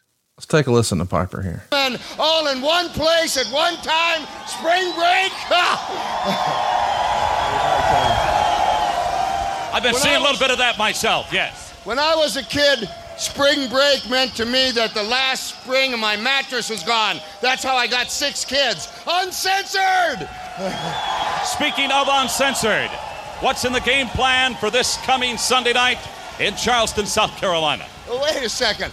I tell you what, I got I got a lot to say about some critics here. You know, I've been just getting hammered by critics. Howard Stern, he won't have me on his show because he's afraid, you see. Go one on one with me. He's been knocking me and saying all kinds of bad things about me trying to give some guys a break. Well, Howard Stern and your private parts, let me tell you something about Howard Stern. Howard Stern is hung like a pimple, uncensored. Wild field mouse. Oh, Well, I throw it. Uncensored, You know? And then let's take a look at the other, the other side of this uncensored pay per view we got. We got Dennis Rodman. Hey, Denny, Number one, it's a kilt, not a dress, so don't be pinching my buns. I believe somebody put the arm on him one time for that. Yes. I'll tell you something else. He has tattoo parts on him. Me, I'm in the middle, folks. I got metal parts on me. And I'm sick of the critics. You know the WW? Huh? You got that right. You know what they said? The WW says to me over the television, we have no one hip wrestlers in our pay per views. You're right. You have no one hip in your pay per views. That's why everybody's watching ours. And I'll tell you something else, WW, you're a liar. Uncensored, right? This I is uncensored now. Oh, baby. Because when I was in the WW and I beat the dog out of Goldust, I had one hip. What about that time? Huh? Get away from him. Tired of the critics. I'm going to tell you something. These men here got more guts inside of them. They may not be polished, but they're my family. And I am not a fair weather friend. I am not somebody that is going to take these people and walk away from them because all the critics are going, yeah, yeah, yeah, yeah. You know what, you critics? You ain't done. You couldn't put a damn diaper on if you had to, man. I think we know who you're talking about. This is my family. Hey, but that's Flair's music. So Flair's coming out, but Eric, what the hell are you thinking as he's going off on Goldust and the WWF and Howard Stern? He's talking about Howard Stern, how he's hung. I mean, this is a weird, weird deal here. Um, wondering if he maybe met up with that guy that you met back when you were 20 years old. I mean, Roddy was always all over the place, and and his promos were often disconnected in many respects. But that one was Out that was like the craziest shit I've ever heard. Now, Roddy Piper, all these guys must think an awful lot of you to have came out here last week and took the beating that they took to try to be a part of this. And gentlemen, with all due respect, you got a lot of heart. But this is a job for professionals, not amateurs. Now, Roddy, we offered our services to you one time before. The fact of the matter is, Hulk Hogan and the NWO have gotten to all of us. They've dropped Flair, they've dropped myself, and there's been one rule of thumb all through professional wrestling that has always held true. When a burglar breaks into your house, you don't squirt him with a water hose, you pick up something and you bash his brains out with it. Now we got a common goal. You and I, the horsemen, have had a lot of problems. Maybe you are the rallying point for the horsemen to pull this thing together for us, and maybe we're just the thing to help you pull this thing off. Well, wait a second. I tell you, this is my family. I preach. Hard!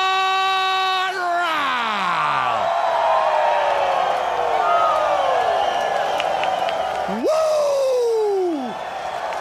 We are live in Panama City, brother! Woo! Will you take a look at the talent in this joint? It's you and me, side by side. One more time, buddy.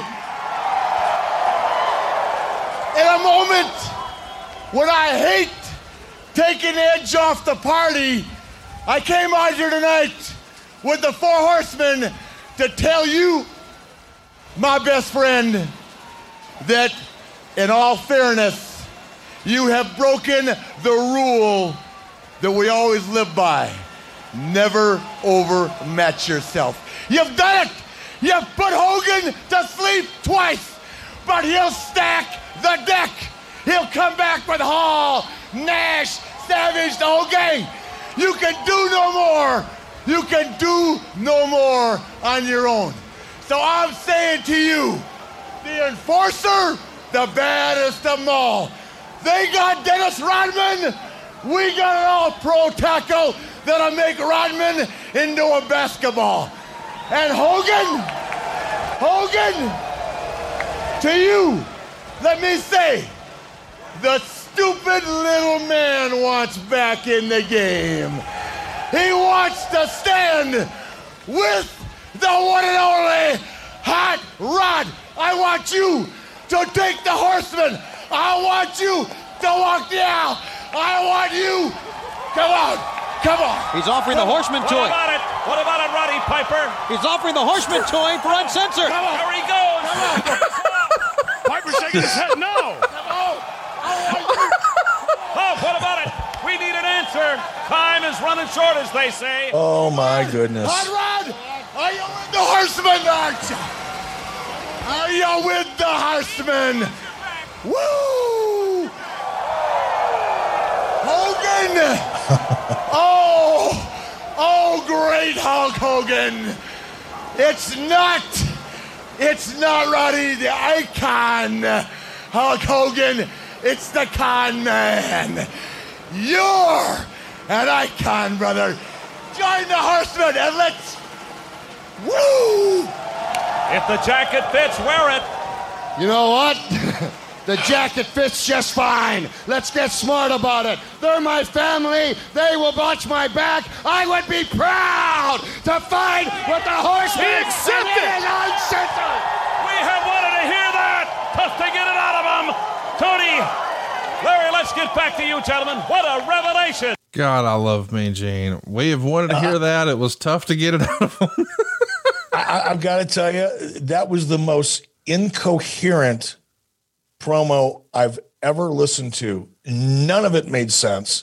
Rick was not a whole lot more cohesive.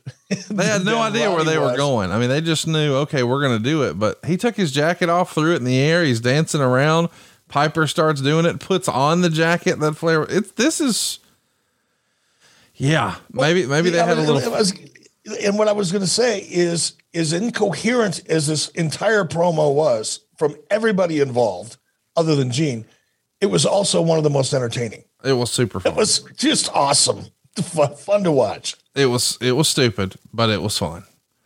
Uh, and then we go to a commercial break, and now we're coming back, hopefully with some wrestling. I just love these looks. I mean, you could hear the the helicopter circling. You guys had a pretty significant line item uh, expense here because I just want to remind everybody those aerial shots, buddy. There weren't drones in 1997.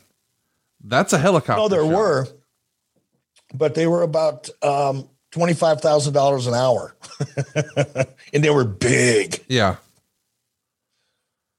You couldn't run was- down to what time? Best Buy. What time code are you at, brother? I'm at 20, 31, 32, 33. All right, gotcha. So we see uh, Dave Taylor coming to the ring here. Uh, he was uh, two weeks ago in a jungle expedition outfit, losing the DDP. Now he's rejoined Steven Regal as a blue blood, and he's uh, going to be uh, taking on Prince Iaukea here for the TV title. So we're at least matching up Prince Iaukea with some pretty seasoned and talented in ring performers like Dave Taylor.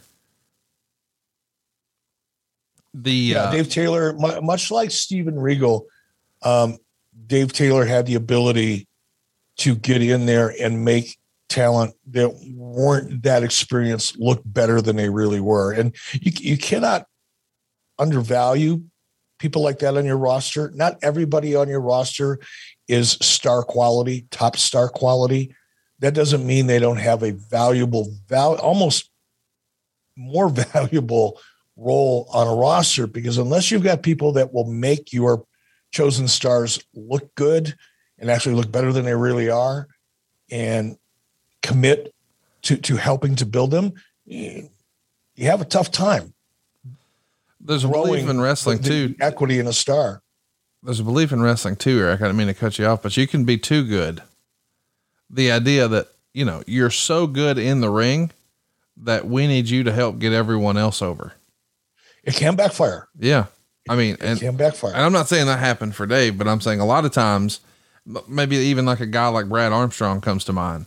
I mean, Brad Arm, you could put Brad Armstrong in there with me or you, and people would be like, "Oh, it wasn't Brad's best match, but it wasn't bad." We don't know what the hell we're doing. Do you uh, think Ric Flair achieved as much success as he had the potential of achieving?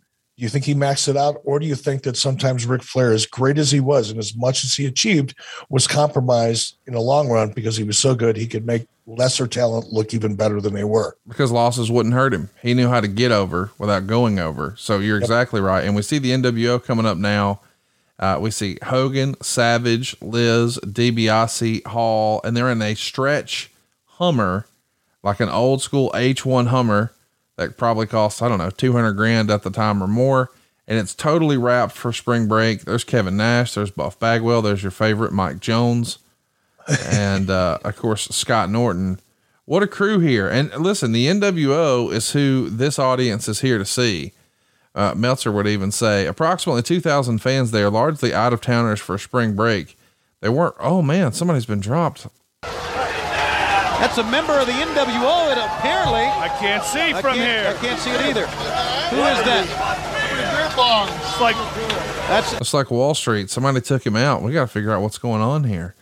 Meltzer would say they weren't really wrestling fans, but they reacted to seeing the stars live. The atmosphere at the beginning of the show made WCW seem really like an end thing, but as the crowd hardly reacted to the wrestling, it ended up turning into a flat show by the finish. I guess that probably could hurt it a little bit if they're not really diehard wrestling fans and they're not really here to see wrestling. But at the same time, I don't even think you have chairs around there. I think it's just standing room only, a bunch of kids excited to see the action and probably funneling some beer and it makes for a, a fun backdrop for the show. And those these shots, I mean, people still love this look all these years later. So you did something right. Yeah, it also was very appealing to advertisers because spring break is a huge advertising uh, opportunity for a lot of big companies. And again, it was a little bit like going to Sturgis. You know, in in some respects, it made no sense because you're not getting a gate. Yeah. You're not in front of wrestling fans. You're not getting a this is awesome channel, which I'm sure was a huge thing for us. Kidding aside.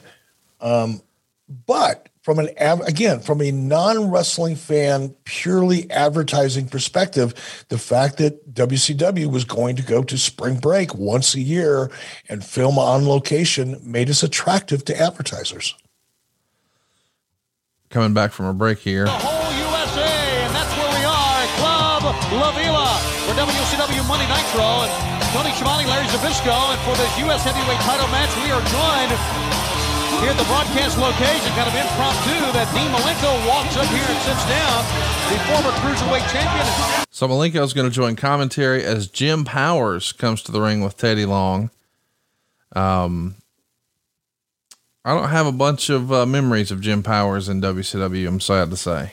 No i don't either was it i was just going to ask you um, wasn't he like jungle jim powers at one point Yeah, I think he had a few different personas. yeah but i, I honestly i don't have uh, don't have much recall on him as either Well, we know this guy though. Here he comes, our U.S. champion, Eddie Guerrero. Meltzer said in the Observer that the focus of this match is to give Eddie some type of edge because he's just a vanilla babyface, and that's hard to get over as that at this point. Um, I suspect that we're going to see Teddy Long get involved in this, if I had to guess. why would you say what because you know or what what what what what makes you say that Well, because it almost feels like Jim Powers might be eh, a backdrop character. And if we're trying to get over Eddie as a babyface, then then the heels are going to have to cheat to win or cheat to try to win. But it's not like we're actually going to put the U.S. title on Jim Powers.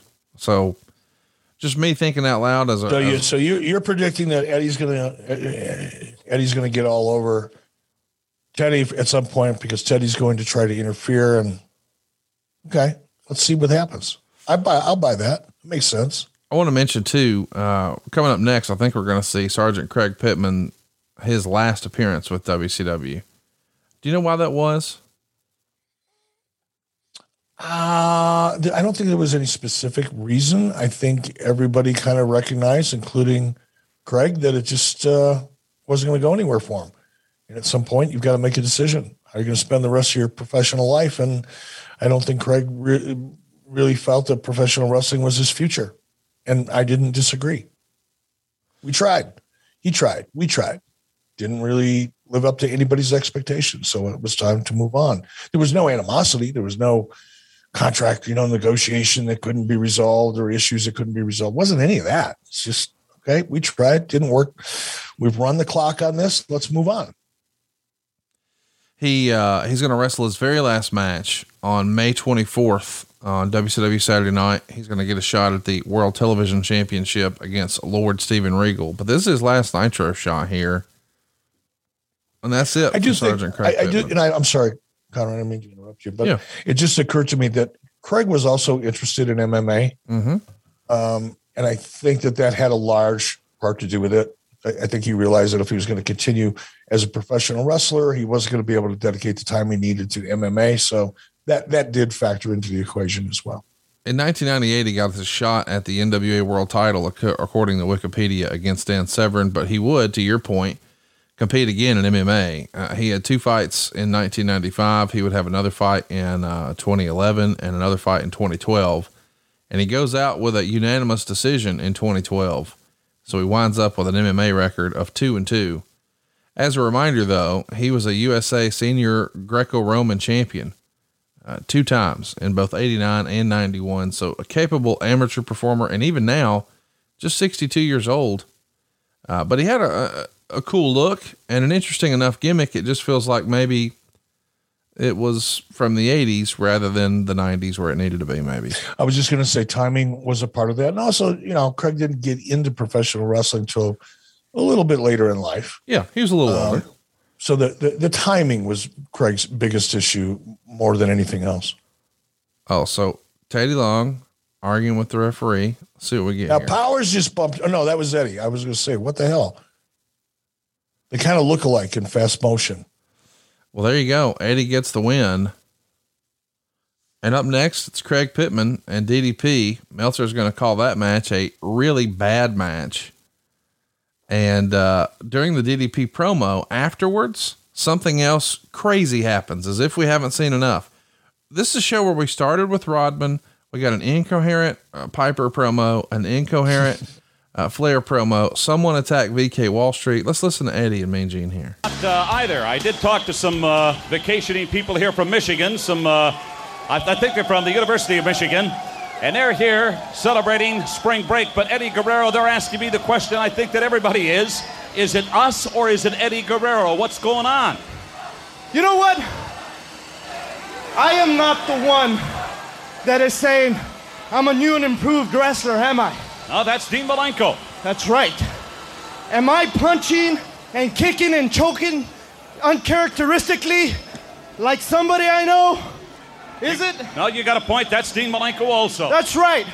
So who's the person that doesn't seem to be himself?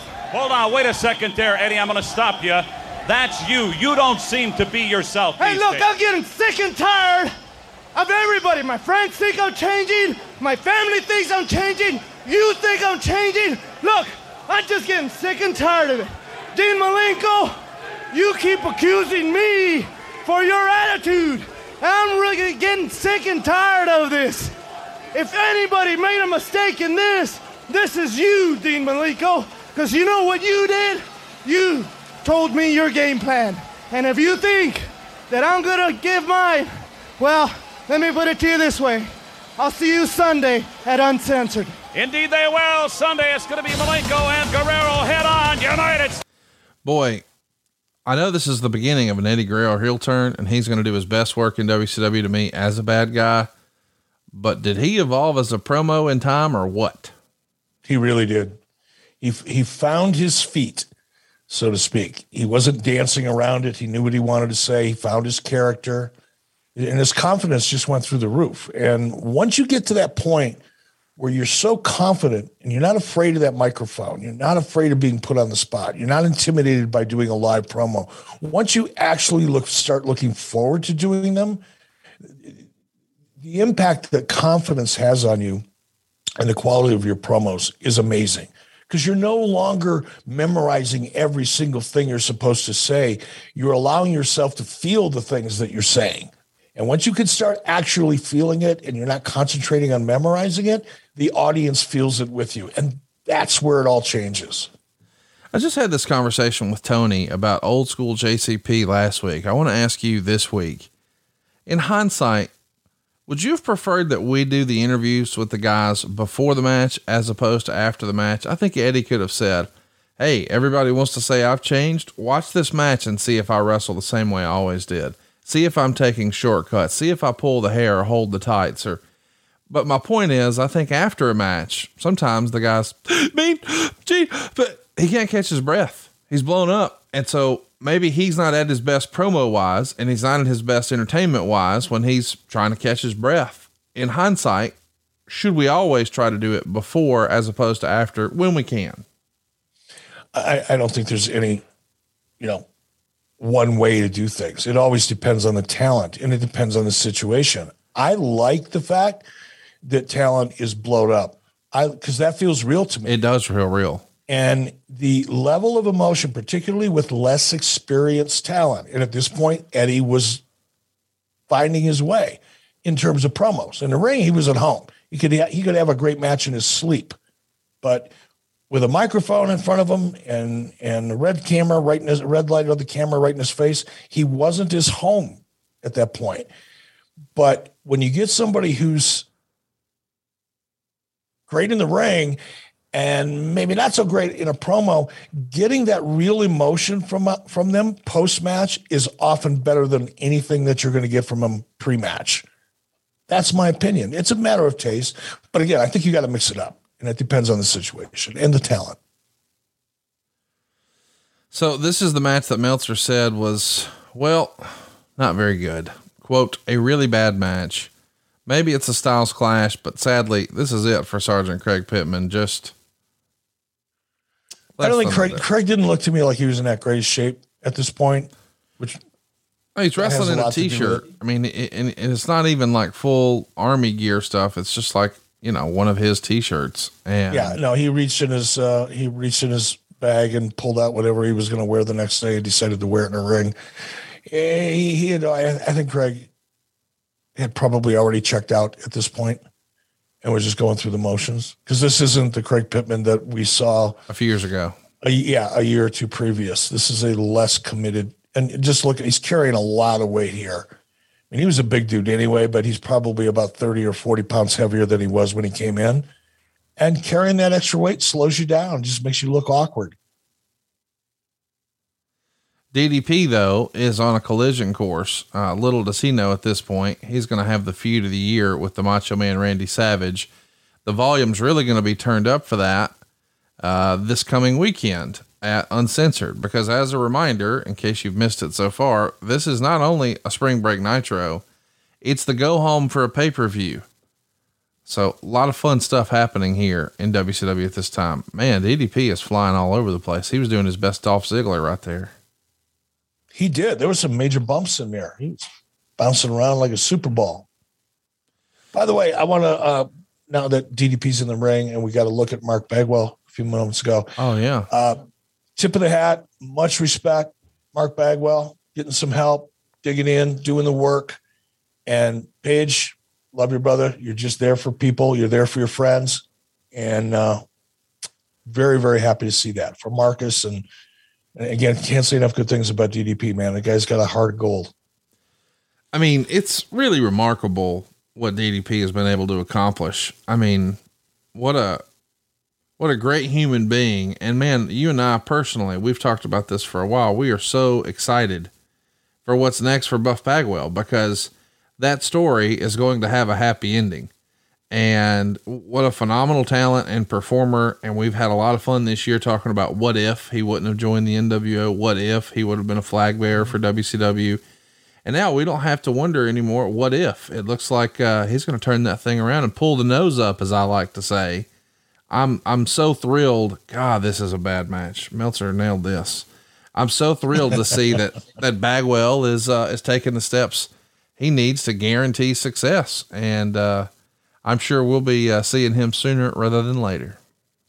I agree, and I and I hope that Marcus gets to the point once he gets clear headed and is able to overcome some of the obvious challenges that he's had over the last several years.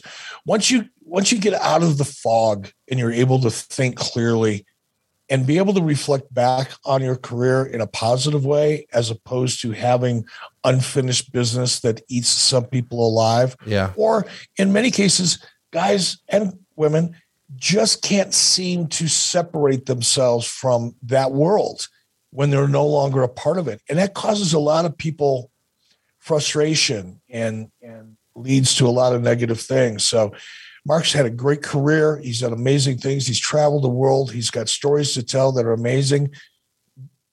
And I hope that he can see clearly enough to be able to reflect on it, be happy about it, and let it go. Because that's a big part of getting healthy, I think. When you've reached that stage in your life, you've got to be able to let it go and be who you are and not keep trying to be what you used to be. We're pulling for Bagwell, and I don't know if you saw, but when DDP hit this diamond cutter, the whole crowd threw up the diamond sign. So I don't care what Meltzer says. They're wrestling fans or DDP is a pop star, one or the other. But this interview, something major happens. Let's track it, take a listen. Can't wait to get your reaction here, Eric. Do you remember what it is? No. Oh, this I is gonna be fun. Here we go. Lovely weather down here in Florida. Diamond Dallas Page, I must say, one week ago tonight in Atlanta, Georgia, capacity crowd at the Omni, WCW Monday Nitro, coast to coast on TNT. And the way that crowd accepted you and what you have done in World Championship Wrestling was very, very impressive to me. These folks have done it here again tonight for you. It's like I said last week, they know who the real deal is. And like we watched last week, we watched it on the big screen. How the previous week before, Randy Savage attacked me from behind, hitting me with something, knocking me out, tagging me with the NW. The power just went out. It's completely dark and we can't hear them. Wow, that's crazy. And we're running a promo in the middle of this, trying to figure out what the hell. Okay, ladies and gentlemen, we are experiencing some sort of difficulty right now here at Club La Vela. Diamond Dallas in the ring uh, talking to Mean Gene Okerlund at this time. And they are still conducting the interview, and we will try to restore power as soon as we can here at Club La Vela. We do have to take a break.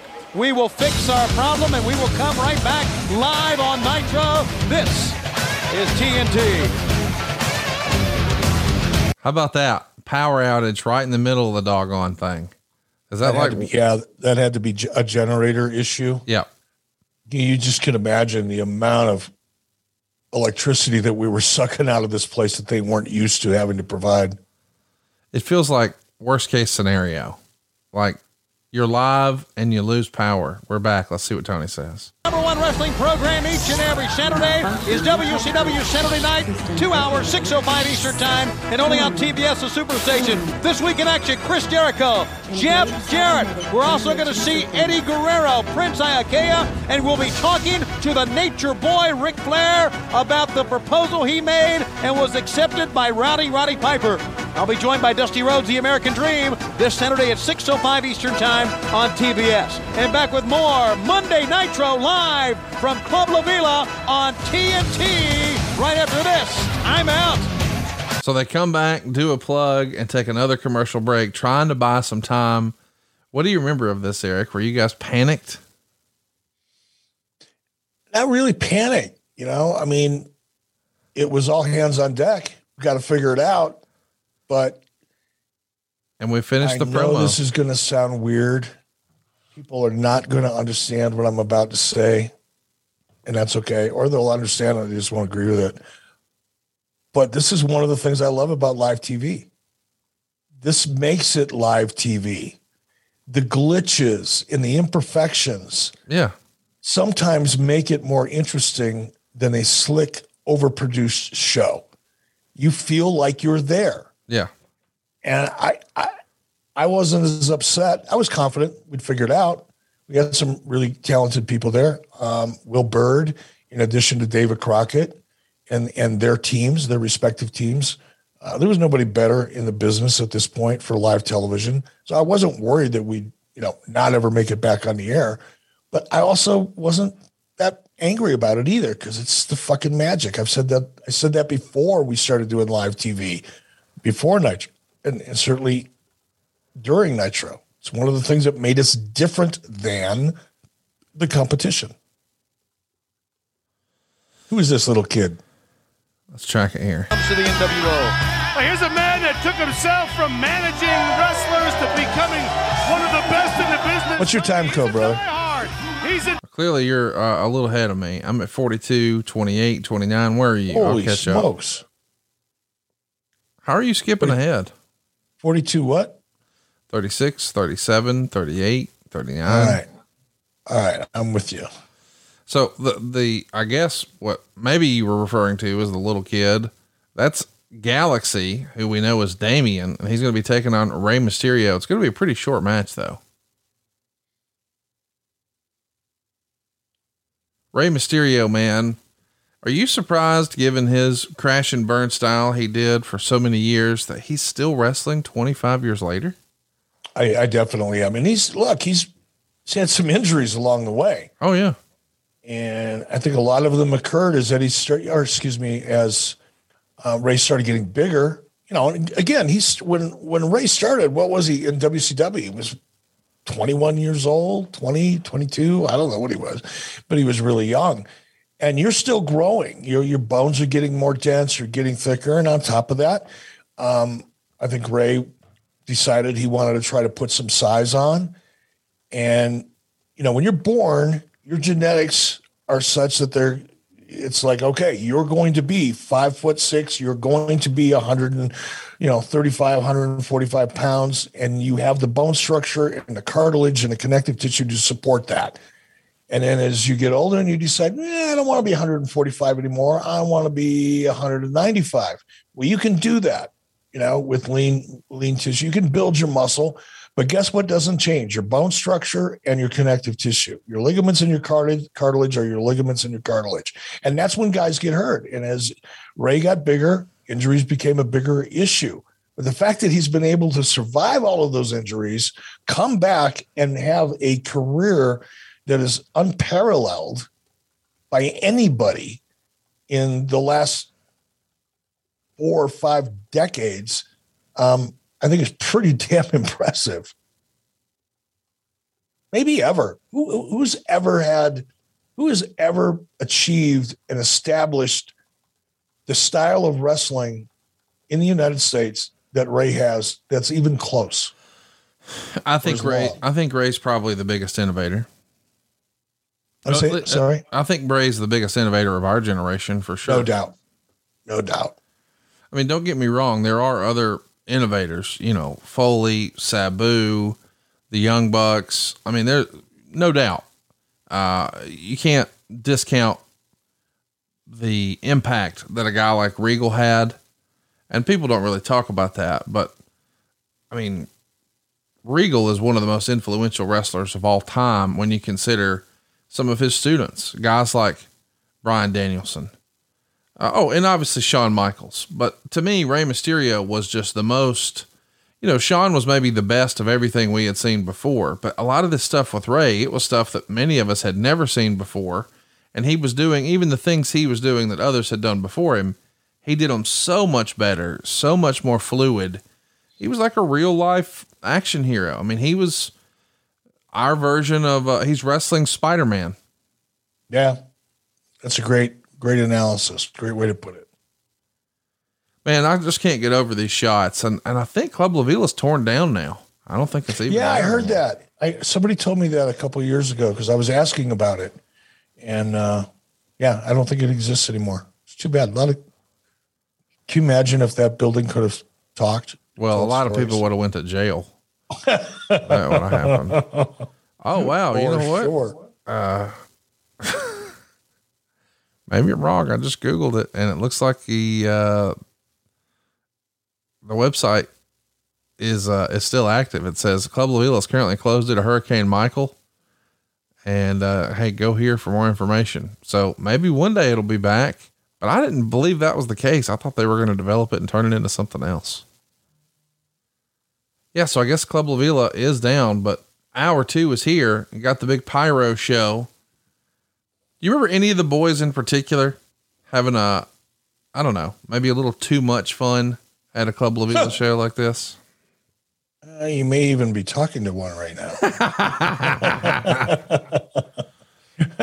I'm not going to lie. Um, Look at that announce shot. I, I even love this. I mean, here they are on a podium and you see all the smoke behind them from the pyro, but it just feels different. It feels interesting. I like this on location look. Yeah, it. I, I, I well, clearly, I thought it had added value, and it's a nice way to break things up. You know, because you get inside of an arena, and you know, arenas from a television perspective, they all kind of look the same. They're boring. The inside of one arena looks just like the inside of another arena. The only difference is how many bodies you can squeeze in. Whereas this took on a different vibe and tied to spring break, which is a different kind of a celebration. But I, I think you know, for the most part, the guys were pretty cool about it. Um, there were a few, you know, that that would imbibe, and you, you know, you'd see them backstage with a beer in their hand. But I wasn't too worried about it. I mean, I know that sounds horrible, but um, you know, guy had a, a beer or two you know, before his match or after his match. I didn't care. Now, if they were visibly intoxicated, that was a different story. But most of these guys could drink a beer or two like you and I would drink, you know, an iced tea. Not a big deal. Oh my God, I'm going to get slaughtered for that. Oh, oh, wow! Why would you get slaughtered for that? Eric Bischoff ran WCW into the ground because he let his talent drink before the show. Come on. Come on. Well, let's let Mean Mean Gene liked a little clear one. Let's uh, let's let him take a take the mic here. Oh, he's introducing someone. Who is it? Being joined by our good friend from MTV, John Sensio. Please welcome Miss WCW Monday Nitro. Ah, that's not Miss Nitro there. That is John Sensio, VJ from MTV. Johnny, come on up here, boy. All right, so listen, I don't remember who this is, but I'm sure Me neither. I'm sure back then, if you watched MTV, this was cool. And you guys, listen, MTV and Spring Break were synonymous in this era, so it makes sense that you want the association. MTV is still a cool hip thing. It's not just playing ridiculousness sixty percent of the time. It's actually a cool station. So I can see why you would want that. Let's track it. See what he says. Here she comes. TNT's WCW Monday, Miss Monday Nitro. Pamela Rogers, come on out. Let's hear it for her, guys. Oh, Pamela. That's right, WCW. They scoured the beaches for three days to find her. Tennessee Tech, studying education. Wants to be a basketball coach. Do you remember what happened with her? I remember her audition. Okay. I'm just kidding. I'm just kidding. So, you know, they just, the announcer here, the MTV VJ just said she's studying for education. She's in prison now. She's in prison. Yeah. What'd she do? February of 05, she was charged with 15 counts of sexual battery by an authority figure and 13 counts of statutory rape stemming from a three month relationship with a teenage boy who was her student. So, yeah. Well, there's that. She uh, was found guilty. It's a sad. That's sad. It's a really sad thing to hear. She got two additional years of prison time in January of 07 after she pled guilty to sending nude photos of herself to the boy. She was released in 2012. And then in 2015, she was indicted by a grand jury for the introduction of contraband into a state penal facility and arrested, allegedly having conspired with two others to smuggle cell phones into state prison where she had been previously incarcerated. So, yeah, she's uh, been in a lot of trouble and uh, you helped get her down that path here, Eric. You could have sat her aside here and had a real serious talk with the now 44 year old Pamela Rogers and, and, and set her on the right path. But instead, you let her funnel some beer. And uh, now. Yeah, I made her come out in her underwear and expose herself, so to speak, to, to, to, to the world. But whatever. People make their own choices. Sorry to hear that. I don't want to make light of that, though. That's a weird crime, man. Dude. It's such a weird thing. I don't, I don't. I can't I mean, I- imagine. It's just weird. I don't get it. I, yeah. I mean, she's got her pick here, you know?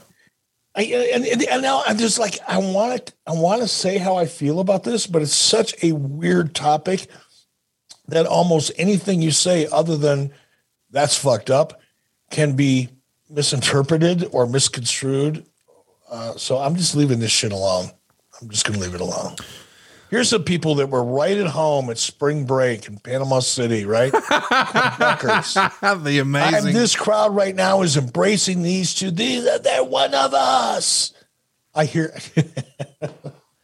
By the way, the segment we just talked about that with the MTV VJ and uh, and Miss WCW, Miss Pam Rogers, we were doing that because it's a crossover. This is where we would have Hall and Nash appearing on MTV Spring Break, which a lot of our listeners probably remember is the time where some dumbass threw a rock at the Outsiders. Kevin Nash made sure to go run down that little son of a bitch, and they tried to sue there was video footage that this kid threw the rock. Ultimately, they settled, and I think Kevin had to write an apology letter. He did it in crayon or something. I mean, this was a hot time for WCW. But how about this team that we just saw come out here? Amazing French Canadians, Greg Valentine and Roadblock. They're here to take on this crew Lex Luger, the Giant, and the Steiner brothers.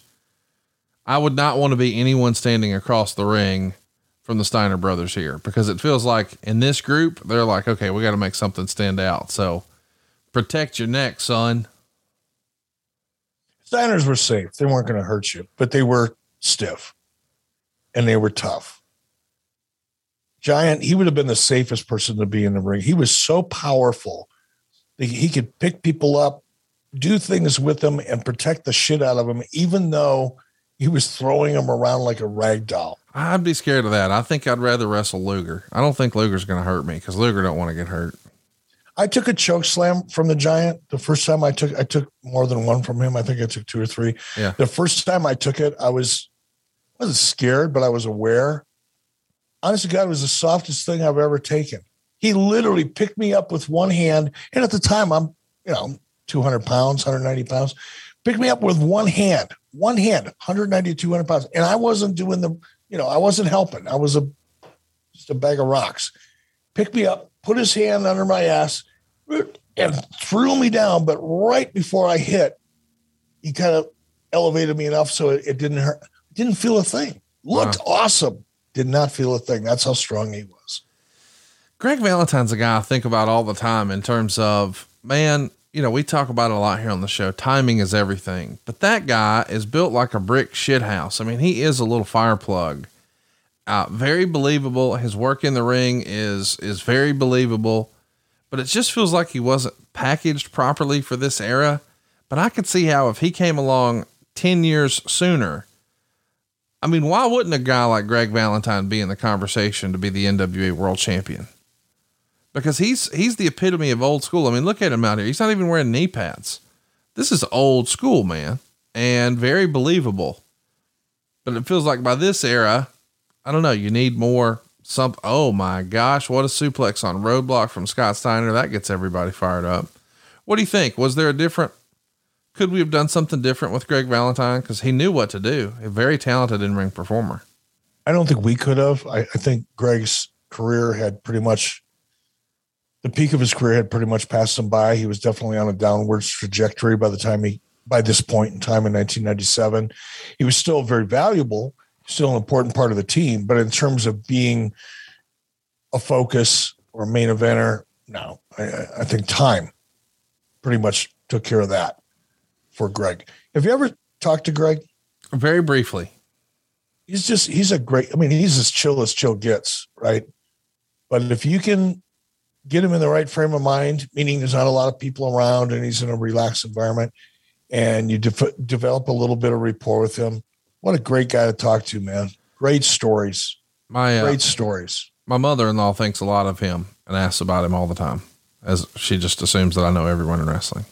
He's and he's a generally a nice guy. If you see him at a convention, not talking to you, Conrad, but you know, if listeners get a chance to to to meet Greg and and chat with him, um, go out of your way to do it. You'll be glad you did.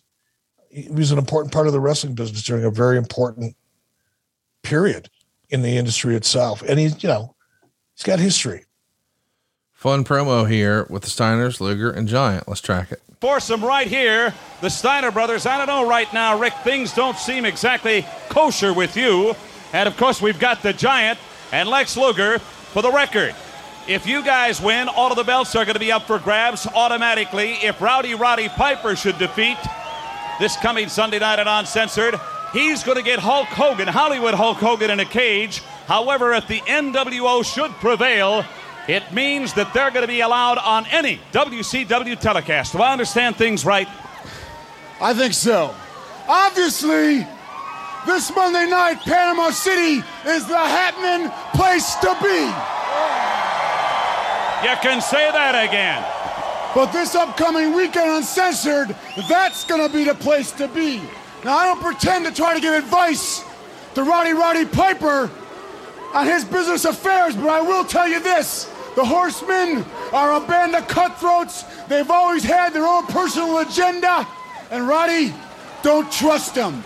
But one thing I do know is crystal clear. It's the NWO versus Team WCW, and I know three good reasons why we will emerge victorious. And they're standing there. He's the giant. He's the Steiner brothers. I know where they're coming from. I know I can count on them. They can count on me, and we're gonna bring it home for WCW. Giant, certainly you've got your thoughts. You were once a member of the NWO. You'd know, love more than anything for victory on this particular occasion. You know, if you look at the whole situation, it's a situation where Team WCW can't lose. You've got the masters of the suplex. You've got the total package with the rack. And you've got a walking, talking, fire breathing giant with the choke slam. I'm going to quote Scott Hall NWO, don't sing it, bring it. All right, Scotty, very quickly on yourself and your brother, uh, Rick here. Are, are you feeling okay? You know, they tried to put us out in that car crash, and they say I ain't right. Well, I ain't never been right. Jeez, the hunt's on. This dog will hunt, and we're in the NWO. Don't, Scotty. Well, Scott, apparently uh, things are not exactly right for your brother. They never were, but he's all right. And Hall Nash and Uncensored, we're coming after you. Lex is taking everybody else, and the Giant's going to take business as usual. You know, of course, where the hearts are, gentlemen. I don't have to tell you. Everybody right now certainly looking long and hard at Team WCW. Victory on Sunday night at Uncensored would be oh so sweet, Lex Luger. Gene, with this crowd so noisy here, I didn't hear a word you said. I said victory at Uncensored this coming Sunday night on pay per view would be sweet, oh so sweet. It'll be sweeter and sweet because there's been a foul, repugnant smell around here for close to a year now, and it goes by the initials NWO. And we are here to eradicate that repugnant smell once and for all. Gentlemen, I don't know if you can see what's looked at right up there. Is that an inspiration? I believe it is. Tony, it's an inspiration for me. But then this is spring break. What do I know? Back to you. There's a lot of inspirations here tonight, Gene. As a matter of What's inspiration? I miss Rick Steiner so much. Watching this, I'm making a commitment to myself that I'll make publicly. You know, at this point in my life, when I can go back and look back at all this stuff and have fun doing it, many thanks to you and the team, um, I'm going to go to Atlanta and hang out with Rick because he is just a he is just a great guy. I miss him. I miss his sense of humor. Uh, he's he's a good friend, and I need to go out of my way to spend some time with him. And while you're there, you can hang out with DDP, catch up with Marcus Bagwell, pop by, see what's up with Cody. Maybe Tony will stand you up. Lois will clean up some dog hair for you. All your old friends are in Atlanta. Ernest Miller is there as well. Oh yeah, it's that's about time. I take a trip to Atlanta. No doubt about it. It's only three hours from my house, by the way. Just throwing it out there. Damn. So Juventud and Ultimo Dragon is up next, and this was supposed to be Psychosis, but apparently he was stopped at the border, so that match was pushed to uncensored. Was this a common issue back then, getting guys in and out of Mexico? Yeah, it was a real challenge, and part of it was their fault, the talent's fault. Um, communication sucked, which was partly our fault. Um, but there was some shenan- some shady shenanigans going on. Will you stop? Um, Shady shenanigans. I know I had to throw that back in there, uh, but yeah, it was it was a constant problem. You almost planned for it. You, you knew going in you had to have a plan B and a plan C. Well, let's plan for this. Uh, next week here on the show, we're going to be talking about Sting's 1998. What a year that was, man. Sting's 1998. How crazy. And here we are today in 2022, and he's coming off balconies and throwing himself through tables. Like, what the hell?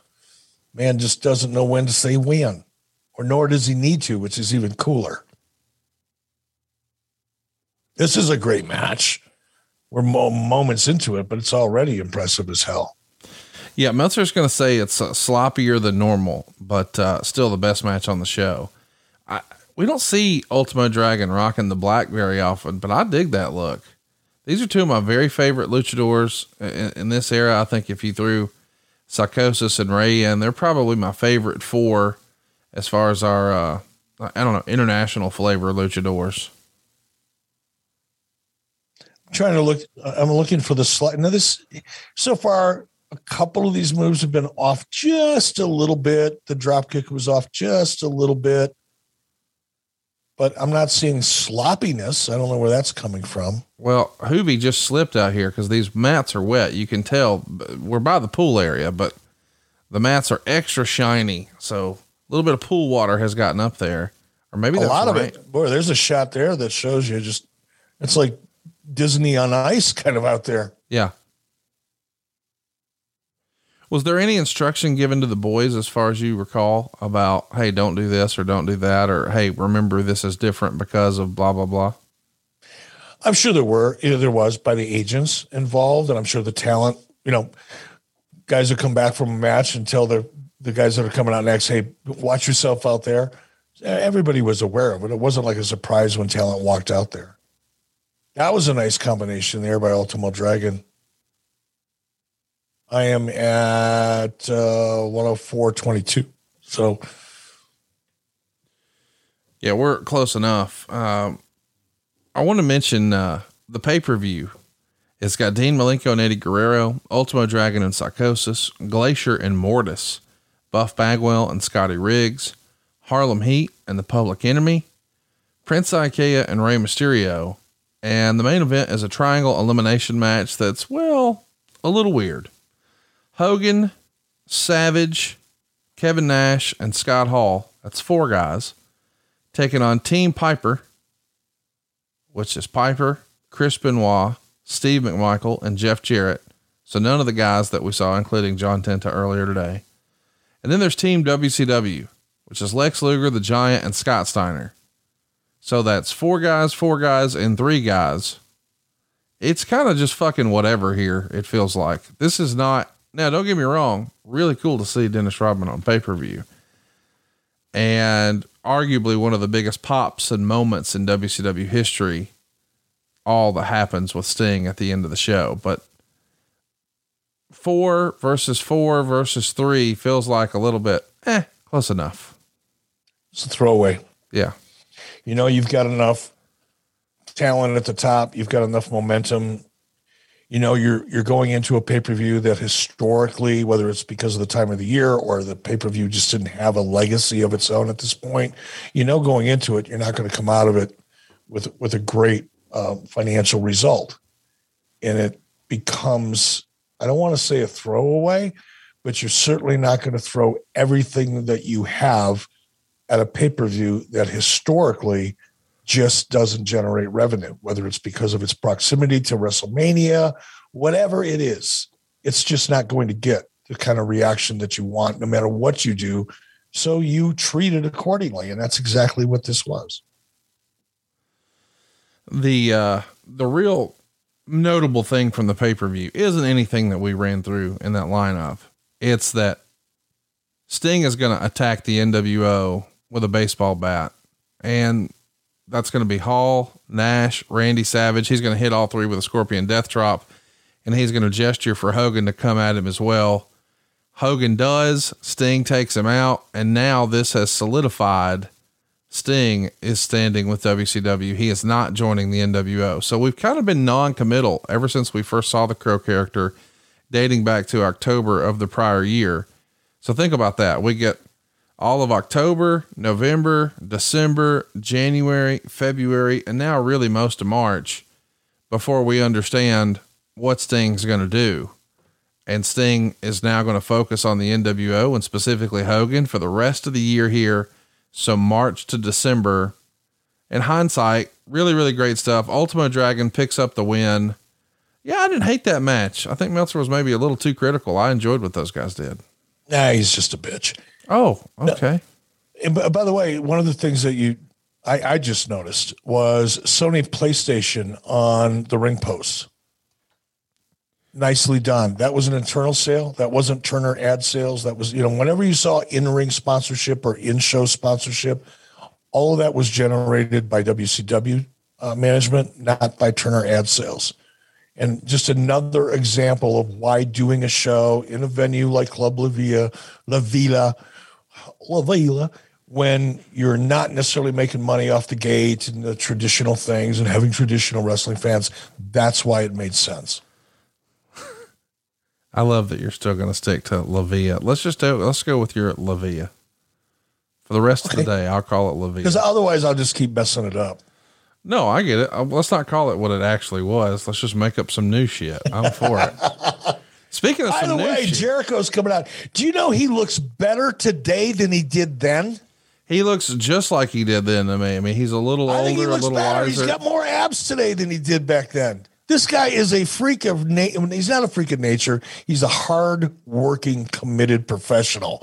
But at this stage of his life, to get himself, I'm talking about Chris Jericho, In the shape that he's in today is, in my mind, boggling. Hats off, brother. you know, it's weird because there were so many, uh, I don't know, AEW haters, Chris Jericho haters, and they were coming after him, you know, saying that he was old or that he was out of shape or he was this or he was that. And man, he made them all eat it because he looks as good as ever to your point. And speaking of looking good, here comes Scotty Riggs.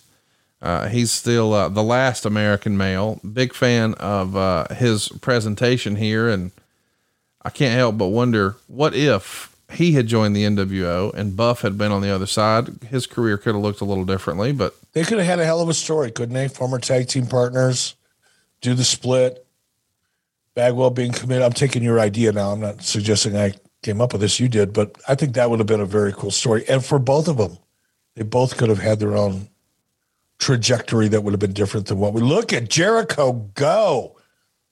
Standing switch into a headlock. Nice move off the ropes. Ducks under the clothesline. Jericho up and over behind. He's got you into the ropes. Oops.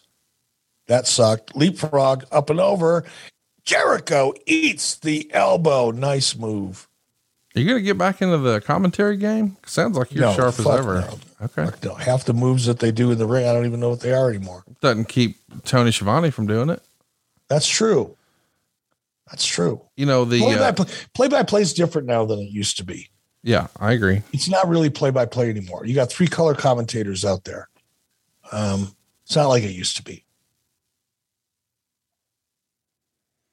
I, I, my favorite part of uh, Scotty Riggs was the American Males theme song. I, you don't remember that, do you? No. How sing it to me? How'd it go? Well, I don't have to sing it. I got it pulled up. When this really gets going, you got to listen to these lyrics too. These are some good lyrics.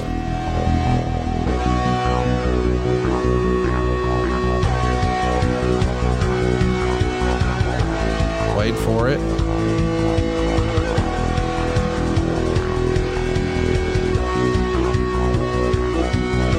American males, American males, American males, American males, American males, American males, American males. That's got Jimmy Hart all over. When you say that I'm coming, better run for cover. Girls, you don't need a weekend lover. Mm, American males. Here comes the best part. If they want to talk to you, you better not listen. You might wind up in critical condition. American males. American males. American males. American Y'all paid money for that. Jimmy Hart. Gotta love him. You could pick a Jimmy Hart out song. You could play five seconds of a hundred songs and you would know which one was a Jimmy Hart song. And that's not a criticism, by the way. Isn't that a great line though? If they want to talk to you, you better not listen. You might wind up in critical condition. Yeah, I guess. What does it mean though? That means they're going to oh. whip your ass. Oh, Stay out of their way. okay. I'll buy it. Th- this right here, I, I need this to be your thing, your ringtone. you know, if if Dave Silva and I ever become a tag team, we're going to call ourselves American Whales. Come back to this.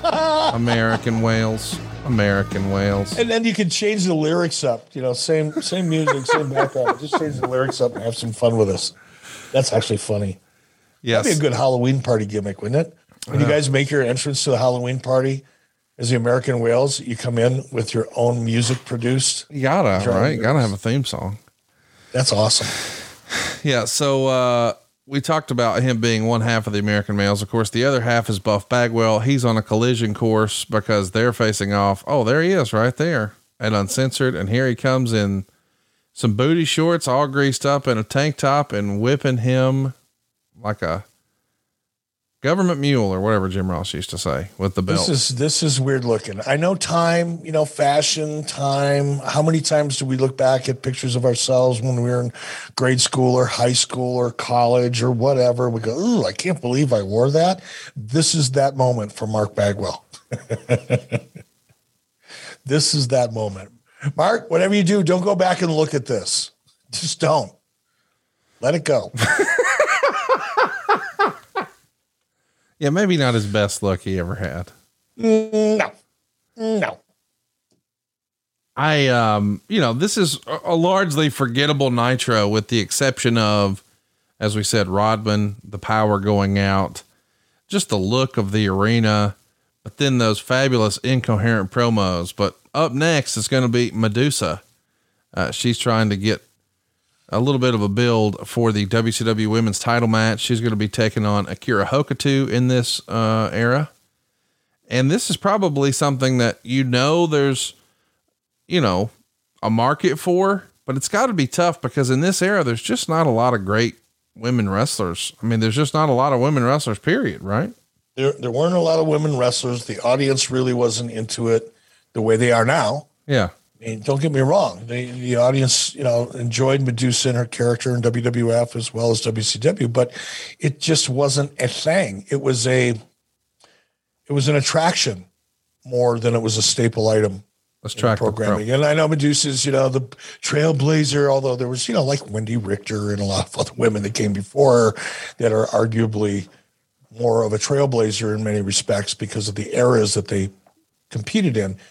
But it just there just wasn't enough women available to do a great job consistently having a women's division back then. Hats off to WWE. They changed all that.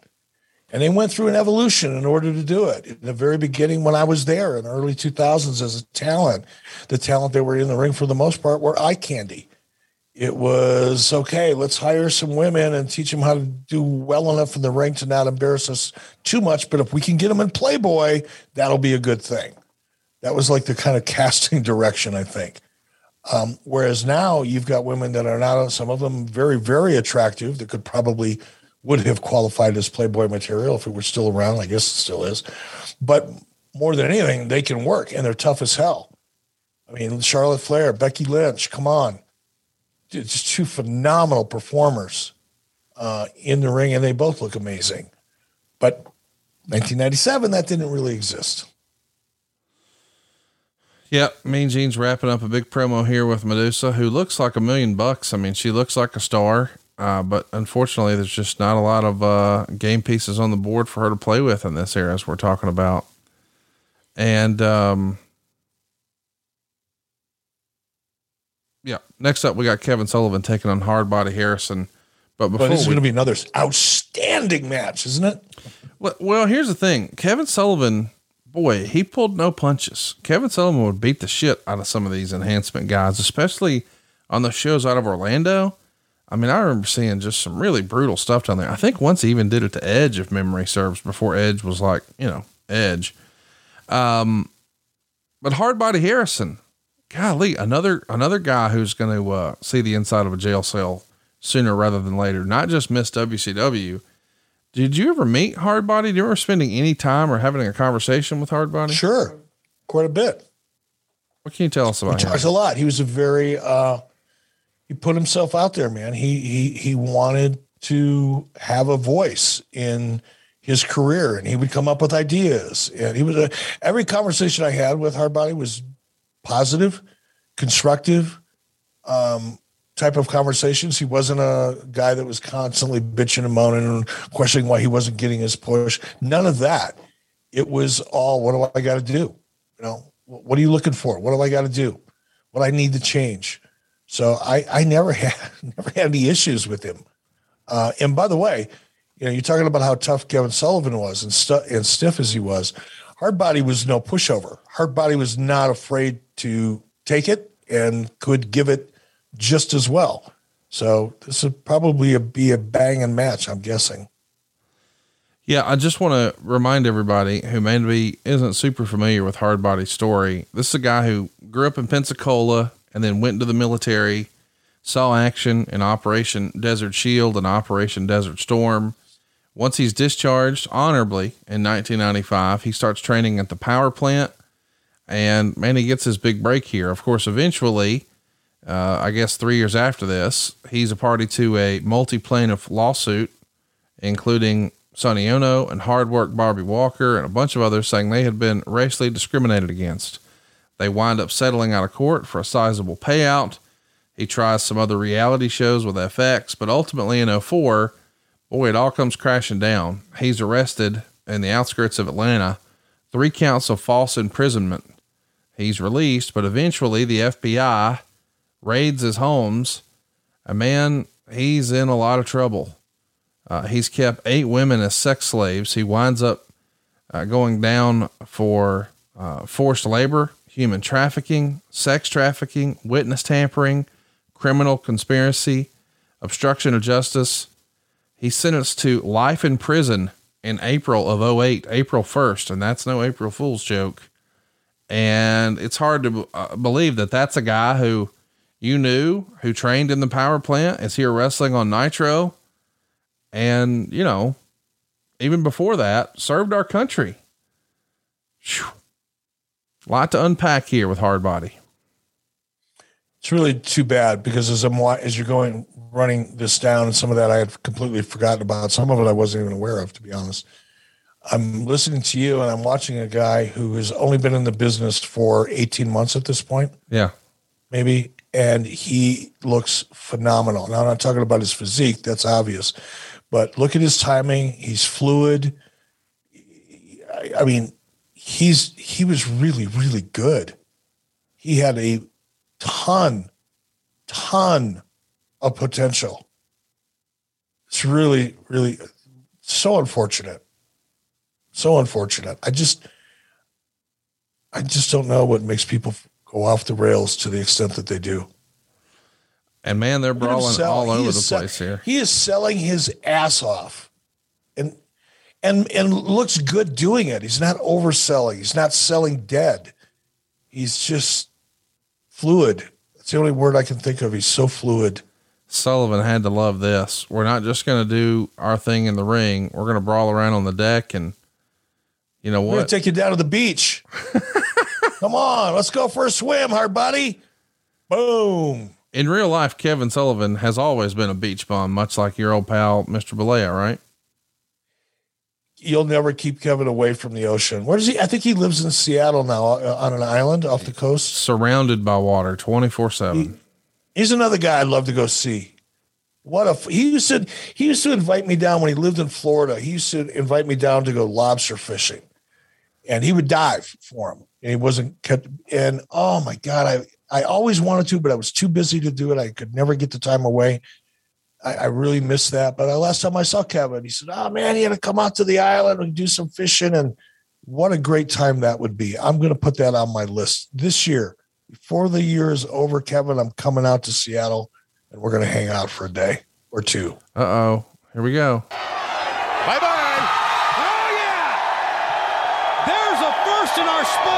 And you've seen it on Nitro. It's amazing this man has strength enough to get out of that water or swim. Uh, this was not a bad match. No, it was a fun moment. People were ready for a pull bump. It finally happened. It was Hardbody Harrison. I, I really, it, it's hard to even think about and fathom the crimes that that guy was convicted of because we both really enjoyed the performance here. And I don't know, man. Life is he, could, weird. He, he could have had an amazing career. Yeah. Because he was a talented, talented. It just it amazes me to think a guy's been in the business for 18 months and could go out there and have a match and make Kevin Sullivan look great. I mean, he sold his ass off for Kevin and for Jackie. Amazing. Here's what so here- unfortunate. Let's listen to Jimmy. Safe is in the vault of Fort Knox. The other women in the WCW are scared to stick their faces out of their dressing room. She is armed and she is dangerous. And her and Kevin together are just too legit to quit. Well, I'll have to go along with that. Thus far, what you've proven to me, Miss Jacqueline. Certainly, what I'm hearing on the street these days, you've got a lot of fans, believe it or not, out there. You know what? There's a whole lot of women in WCW window dressing, but not me. This is the real deal. I can beat any man, but there's only one man I can't beat, and that's Kevin. Let me tell you something, Gene. Roddy Piper, you're the smartest man I've ever met. Because you are going to a battle unprepared. You are going to face the NWO and WCW and the most crucial time of your life. But your old friend, the Four Horsemen, reached out to you and you bonded. Piper, I felt really good inside because the Horsemen for a year have been floundering. Without Rick, there was no head and there was a lot of excuses. You see, what the dungeon has done is destroyed the horsemen. The horsemen now have something to focus on. And I don't want any excuses. I want you at full strength, whether it's McMichaels, whether it's Jeff Jarrett, whether it's Rick or my old friend Arn, and last of not least, Benoit and Nancy. So, Piper, this is coming from the three of us. Sunday night, no excuses. No excuses, indeed. I thank you, Kevin Sullivan. You should hear what the guys are saying at the car wash about Miss Jacqueline. Very nice indeed. What the world? What does that mean? I don't know. I don't know. Hear what the guys are saying at the car wash. I've never heard that. That's some abstract shit right there out of Gene Okerlund. Some it must be an inside joke that we just didn't get. This is um, six days after we just saw Miss Jackie. This is uh, the Observer here. Uh, Disco Inferno was fired on March 4th when he refused to do a program which would have ended with him putting over Jacqueline in a single match at Uncensored. The vast majority of the wrestlers were totally in support of Disco on that one and felt that putting over a woman in a singles match was a career killer. Of course, we know that is not actually factual. It would not be a career killer. But what do you remember about this? Uh, I don't know, impasse with Disco. Yeah, it was really unfortunate. You know, he Disco drew a line in the sand. I won't do it.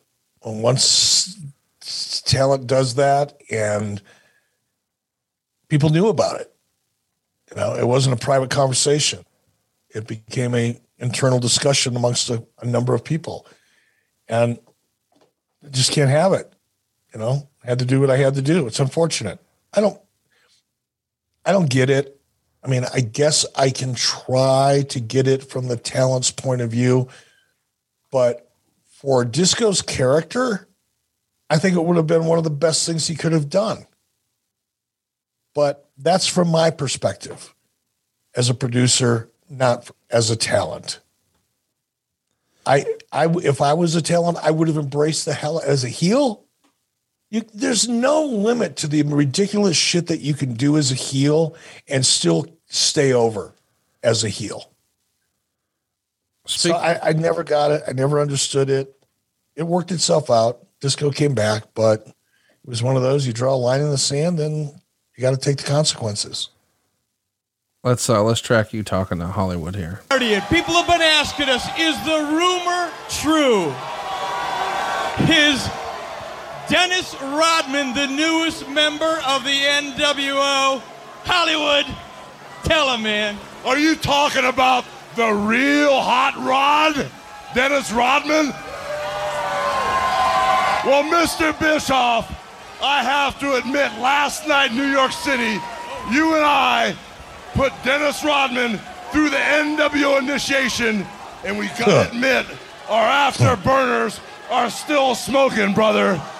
So Hogan's got the world title. The Outsiders have the tag titles. Waltman has the cruiserweight title. Sting is with the group here. He's not saying anything, but he's following them around and he's got his bat and his trench coat and all that. Uh, and we know that uh, the big reveal is going to be six days later. But here is where we get the the pre-tape vignette of Dennis Rodman. Of course, Dennis Rodman has this movie coming out with Rob Van Dam and not Rob Jean Claude Van Damme. Yeah, you're exactly right. But uh, you, you did a Prodigy chat right before this on March 8th, mainly to talk about the Rodman deal. Uh, Meltzer would write this The Rodman deal got discussed and other subjects heavily discussed were the proposed New Japan buyout, and Bischoff surprisingly saying that the ECW alliance was the best move the WWF has made over the last 12 months. Bischoff has Japan trips scheduled for late March and April, and he also said that he hoped Piper would agree to allow them to change the main event, but admitted it was up to Piper. He did his usual McMahon knocks. Overall, he did his usual switching between shooting and working. And when the lines are blurred like that, it's hard to take anything seriously. Although the questions and answers were better than his previous sessions, and it seemed like he was doing less working than in the past. Did you really believe that the ECW quote unquote invasion of the WWF was the best thing they had done in the last year, or did you think it really just made it look even more low rent? That was called damning with faint praise. Yes. That's what that was. I was, it it was a subtle form of a shot. It wasn't actual praise, but whatever. Um, did you enjoy the Prodigy chants? It's not something we've spent a lot of time talking about. Was it something you enjoyed? You know, I did. I've I've always it's probably one of the reasons why I enjoy doing this show. I love talking about the business, I, I, especially at that time. Um, and I enjoyed the promotional opportunity that it provided and the opportunity it provided to advance story. Yes, Dave's right. There were oftentimes I was in character, and there were oftentimes based on the subject and the question in front of me that I treated it seriously. Um, so, I, but I enjoyed it. And, you know, Bob Ryder, rest his soul, Bob was a good dude. And, and I enjoyed Bob and trusted him. So, yeah, I, I did enjoy it. So now you see they're trying to present an NWO shirt here to Sting, and they just put it over his shoulder. You're still doing a little mic work here. Equilibrium problem. What's up with that? I got three letters to give to the Steiner brothers. LDW, pick up the loss damage waiver. Bros. Hypothetically, has Kevin Nash had a few drinks? You think? Uh, maybe. Six. You know, it's hard to tell with Kevin when Kevin drinks. He plays it real cool. Well, it, he doesn't change much. Yeah. You know, um, you don't. There's not a noti- noticeable difference in Kevin when he's had a couple bottles of wine and when he hasn't. Yeah, I agree. So m- maybe, maybe he did. What's really interesting, and we're not seeing a lot of the shots of Sting in the backdrop in the background there, but he's got a look on his face, and obviously he's in makeup and everything. But you can just just look at him. He looks so intense, like he's going to blow up any minute. He's just biding his time, and that's what this whole scene was about. Is he or isn't he? You know, he's not. He's not moving at all. He's not looking at anybody. He's not reacting to anything. It's just like he's kind of surveying the the the, cow pasture, deciding which one of these cows he's going to slaughter next. It's kind of cool. everyone around him is dancing and is in constant state of motion. He is flat footed, not moving at all, very stoic. Somebody who's not stoic though, Brian Clark, who was Adam Bomb, he's just signed with WCW. Um, Public Enemy has just signed a new two year deal. Oh, you're putting the microphone in Sting's face. He ain't got nothing to say to you. Uh, and then you and Randy Savage even uh, tape an episode of Jeff Foxworthy. Any memory of being on Foxworthy's TV show?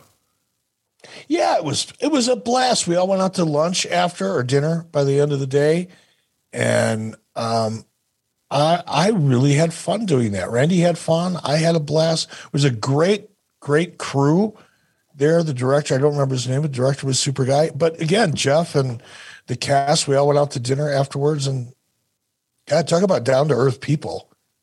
I mean, they were the, some of the nicest people I've ever gone out to dinner with that I hadn't previously known and enjoyed it. Just really, really classy people. I want to mention too, uh, about a week prior to this, uh, or in the week leading up to this, Rome, Georgia awarded Randy Pee Wee Anderson the key to the city and a nice little ceremony uh, with the mayor. Sadly, though, the mayor called him Pee Wee Herman so there's that. And this is uh, going to be winding down the show. We're taking one last break and then we're going to come back. I, I also want to remind you this show, of course, is head to head with Monday Night Raw. Raw did a 2.3 here, Nitro did a 3.5. Uh, Nitro had a 5.55 share, which is, uh, and this is like the rechristening of Monday Night Raw. We've got a total new look We've got new theme music, new graphics, new set. Everything's different. It's no longer Monday Night Raw. Now it's Raw is War. So they had a new set, and I guess so did you. You've got the La Vela set, but they can pull out all their tricks in that one week removed from the ECW thing. Doesn't matter. You've got the hot hand here with the NWO. You just thump them once again in the ratings. Yeah, I think we outperformed them by about 35% on this episode. That's fairly substantial in head to head competition.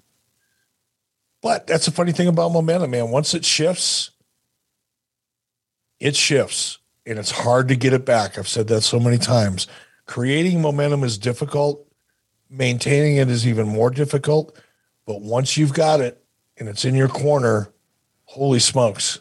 You know, I, you could get away with a show like this was admittedly a really, really low level show.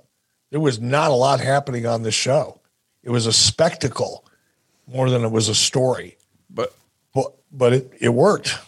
I'm curious, why does it happen the way it does? Because as you can tell as you're looking at your time clock, we're about out of time, but we've still got some time left. So Public Enemies here at the top of the ramp doing a promo with Mean Gene, and uh, I believe the Harlem Heat are going to come out and brawl with them. But this is what goes off the air. Like, did the power failure just screw everything up, or time wise, or do you remember? I don't know that that would have been. I don't remember specifically. I wouldn't have been in the truck, but the time, you know, what did we lose there? About three minutes, four minutes. That's an easy adjustment to make. It could have had something to do with it. I'm sure that it did to a degree. But also remember one of the formulas that worked back then. I would not suggesting it would work today but what worked back then is going off hot, you know, as opposed to. But Public Enemy. I mean, I'm not disparaging Public Enemy. I liked them, but I'm just saying it feels like you go off hot with the NWO rather than Public Enemy and Harlem Heat. Well, this is going to be a brawl, right? Yeah. That's what I mean by going off hot. Not necessarily going off with the biggest names on the show, but going off with action, going off with emotion. Um, I'm not I arguing like that. that. I'm just saying it feels like you know, it was a staple of Nitro in this era. You put the NWO in the last segment, and there's a Pier 6 brawl with somebody trying to make the save, and Tony Schiavone yells, We got to go. But now instead of it being Hall and Nash, it's Rocco Rock and Johnny Grunge. It's a little different. It is different. And perhaps it was a timing issue. I kind of doubt it because this promo appears to be something that was given some thought and consideration, not only by the talent, but by Gene as well. They, they weren't just going out there on the fly. So the question that becomes, why didn't we do this and then bring out the NWO? And the answer is, I'm not really sure. It feels Other like than me, perhaps we wanted we wanted to give the NWO all the time they needed because there were so many people in the ring and ground to cover, and we didn't want the NWO in the ring when we were running out of time. it feels like to me maybe that was a match that was scheduled, but maybe it got cut for time. Yeah, that could have been it. But here's what I know. We're not going to be cut for time next week because we're going to take our time and we talk about Sting's 1998. And we're going to be doing it because Sting's birthday is on March 20th. And we would be remiss if we didn't go off the air and talk about can you believe Sting jumped off a fucking balcony last week on pay per view? He's 62. He's going to be 63 years old off a balcony through the tables. He's having a blast. And, you know, we just put over Rey Mysterio for can you believe he's still wrestling? Can you believe Sting's still doing it and at a high level? He is uh, out of this world, man. So happy for Sting. You know, he's he's able to end his career on such a high note. And that's an opportunity that has escaped him twice now, once in WCW and once in WWE. I don't think he left WCW really happy with the way his his career was apparently at that point going to end, and he certainly wouldn't have been happy with the way things ended in WWE. And here he is today, rewriting the end of his own story. And I could not be happier for Sting. Couldn't be more grateful to AEW for giving him that opportunity. And good things do happen to good people every once in a while. And we're watching it with Sting. Well, we're going to be watching it next week. Don't forget, you get all these shows early and ad free over at adfreeshows.com. And right now, we've got our brand new interview up with uh, Bron Breakker. You don't want to miss that. Whole lot more coming your way sooner rather than later. You get it all at adfreeshows.com. Until next time, he is at E Bischoff. I am at Hey Hey It's Conrad. We are at 83 weeks, and we're also out of time. We'll see you next week for all things Sting 1998 on 83 weeks with Eric Bischoff. John brings his skewed sense of humor. Jeff brings tips to cut strokes off your next round. Together, it's those weekend golf guys. They'll pay a lot of money to PXG and Titleist and Callaway and on and on and on, right? How many yards do you think you're going to pick up with that extra driver? I think I can get an extra 5 to 10. What if I give you 15 to 20? you pay me more. Jeff Smith right? teaches on the sliding scale. those weekend golf guys, the podcast, part of the Believe Network. Just search B L E A V on YouTube or wherever you listen.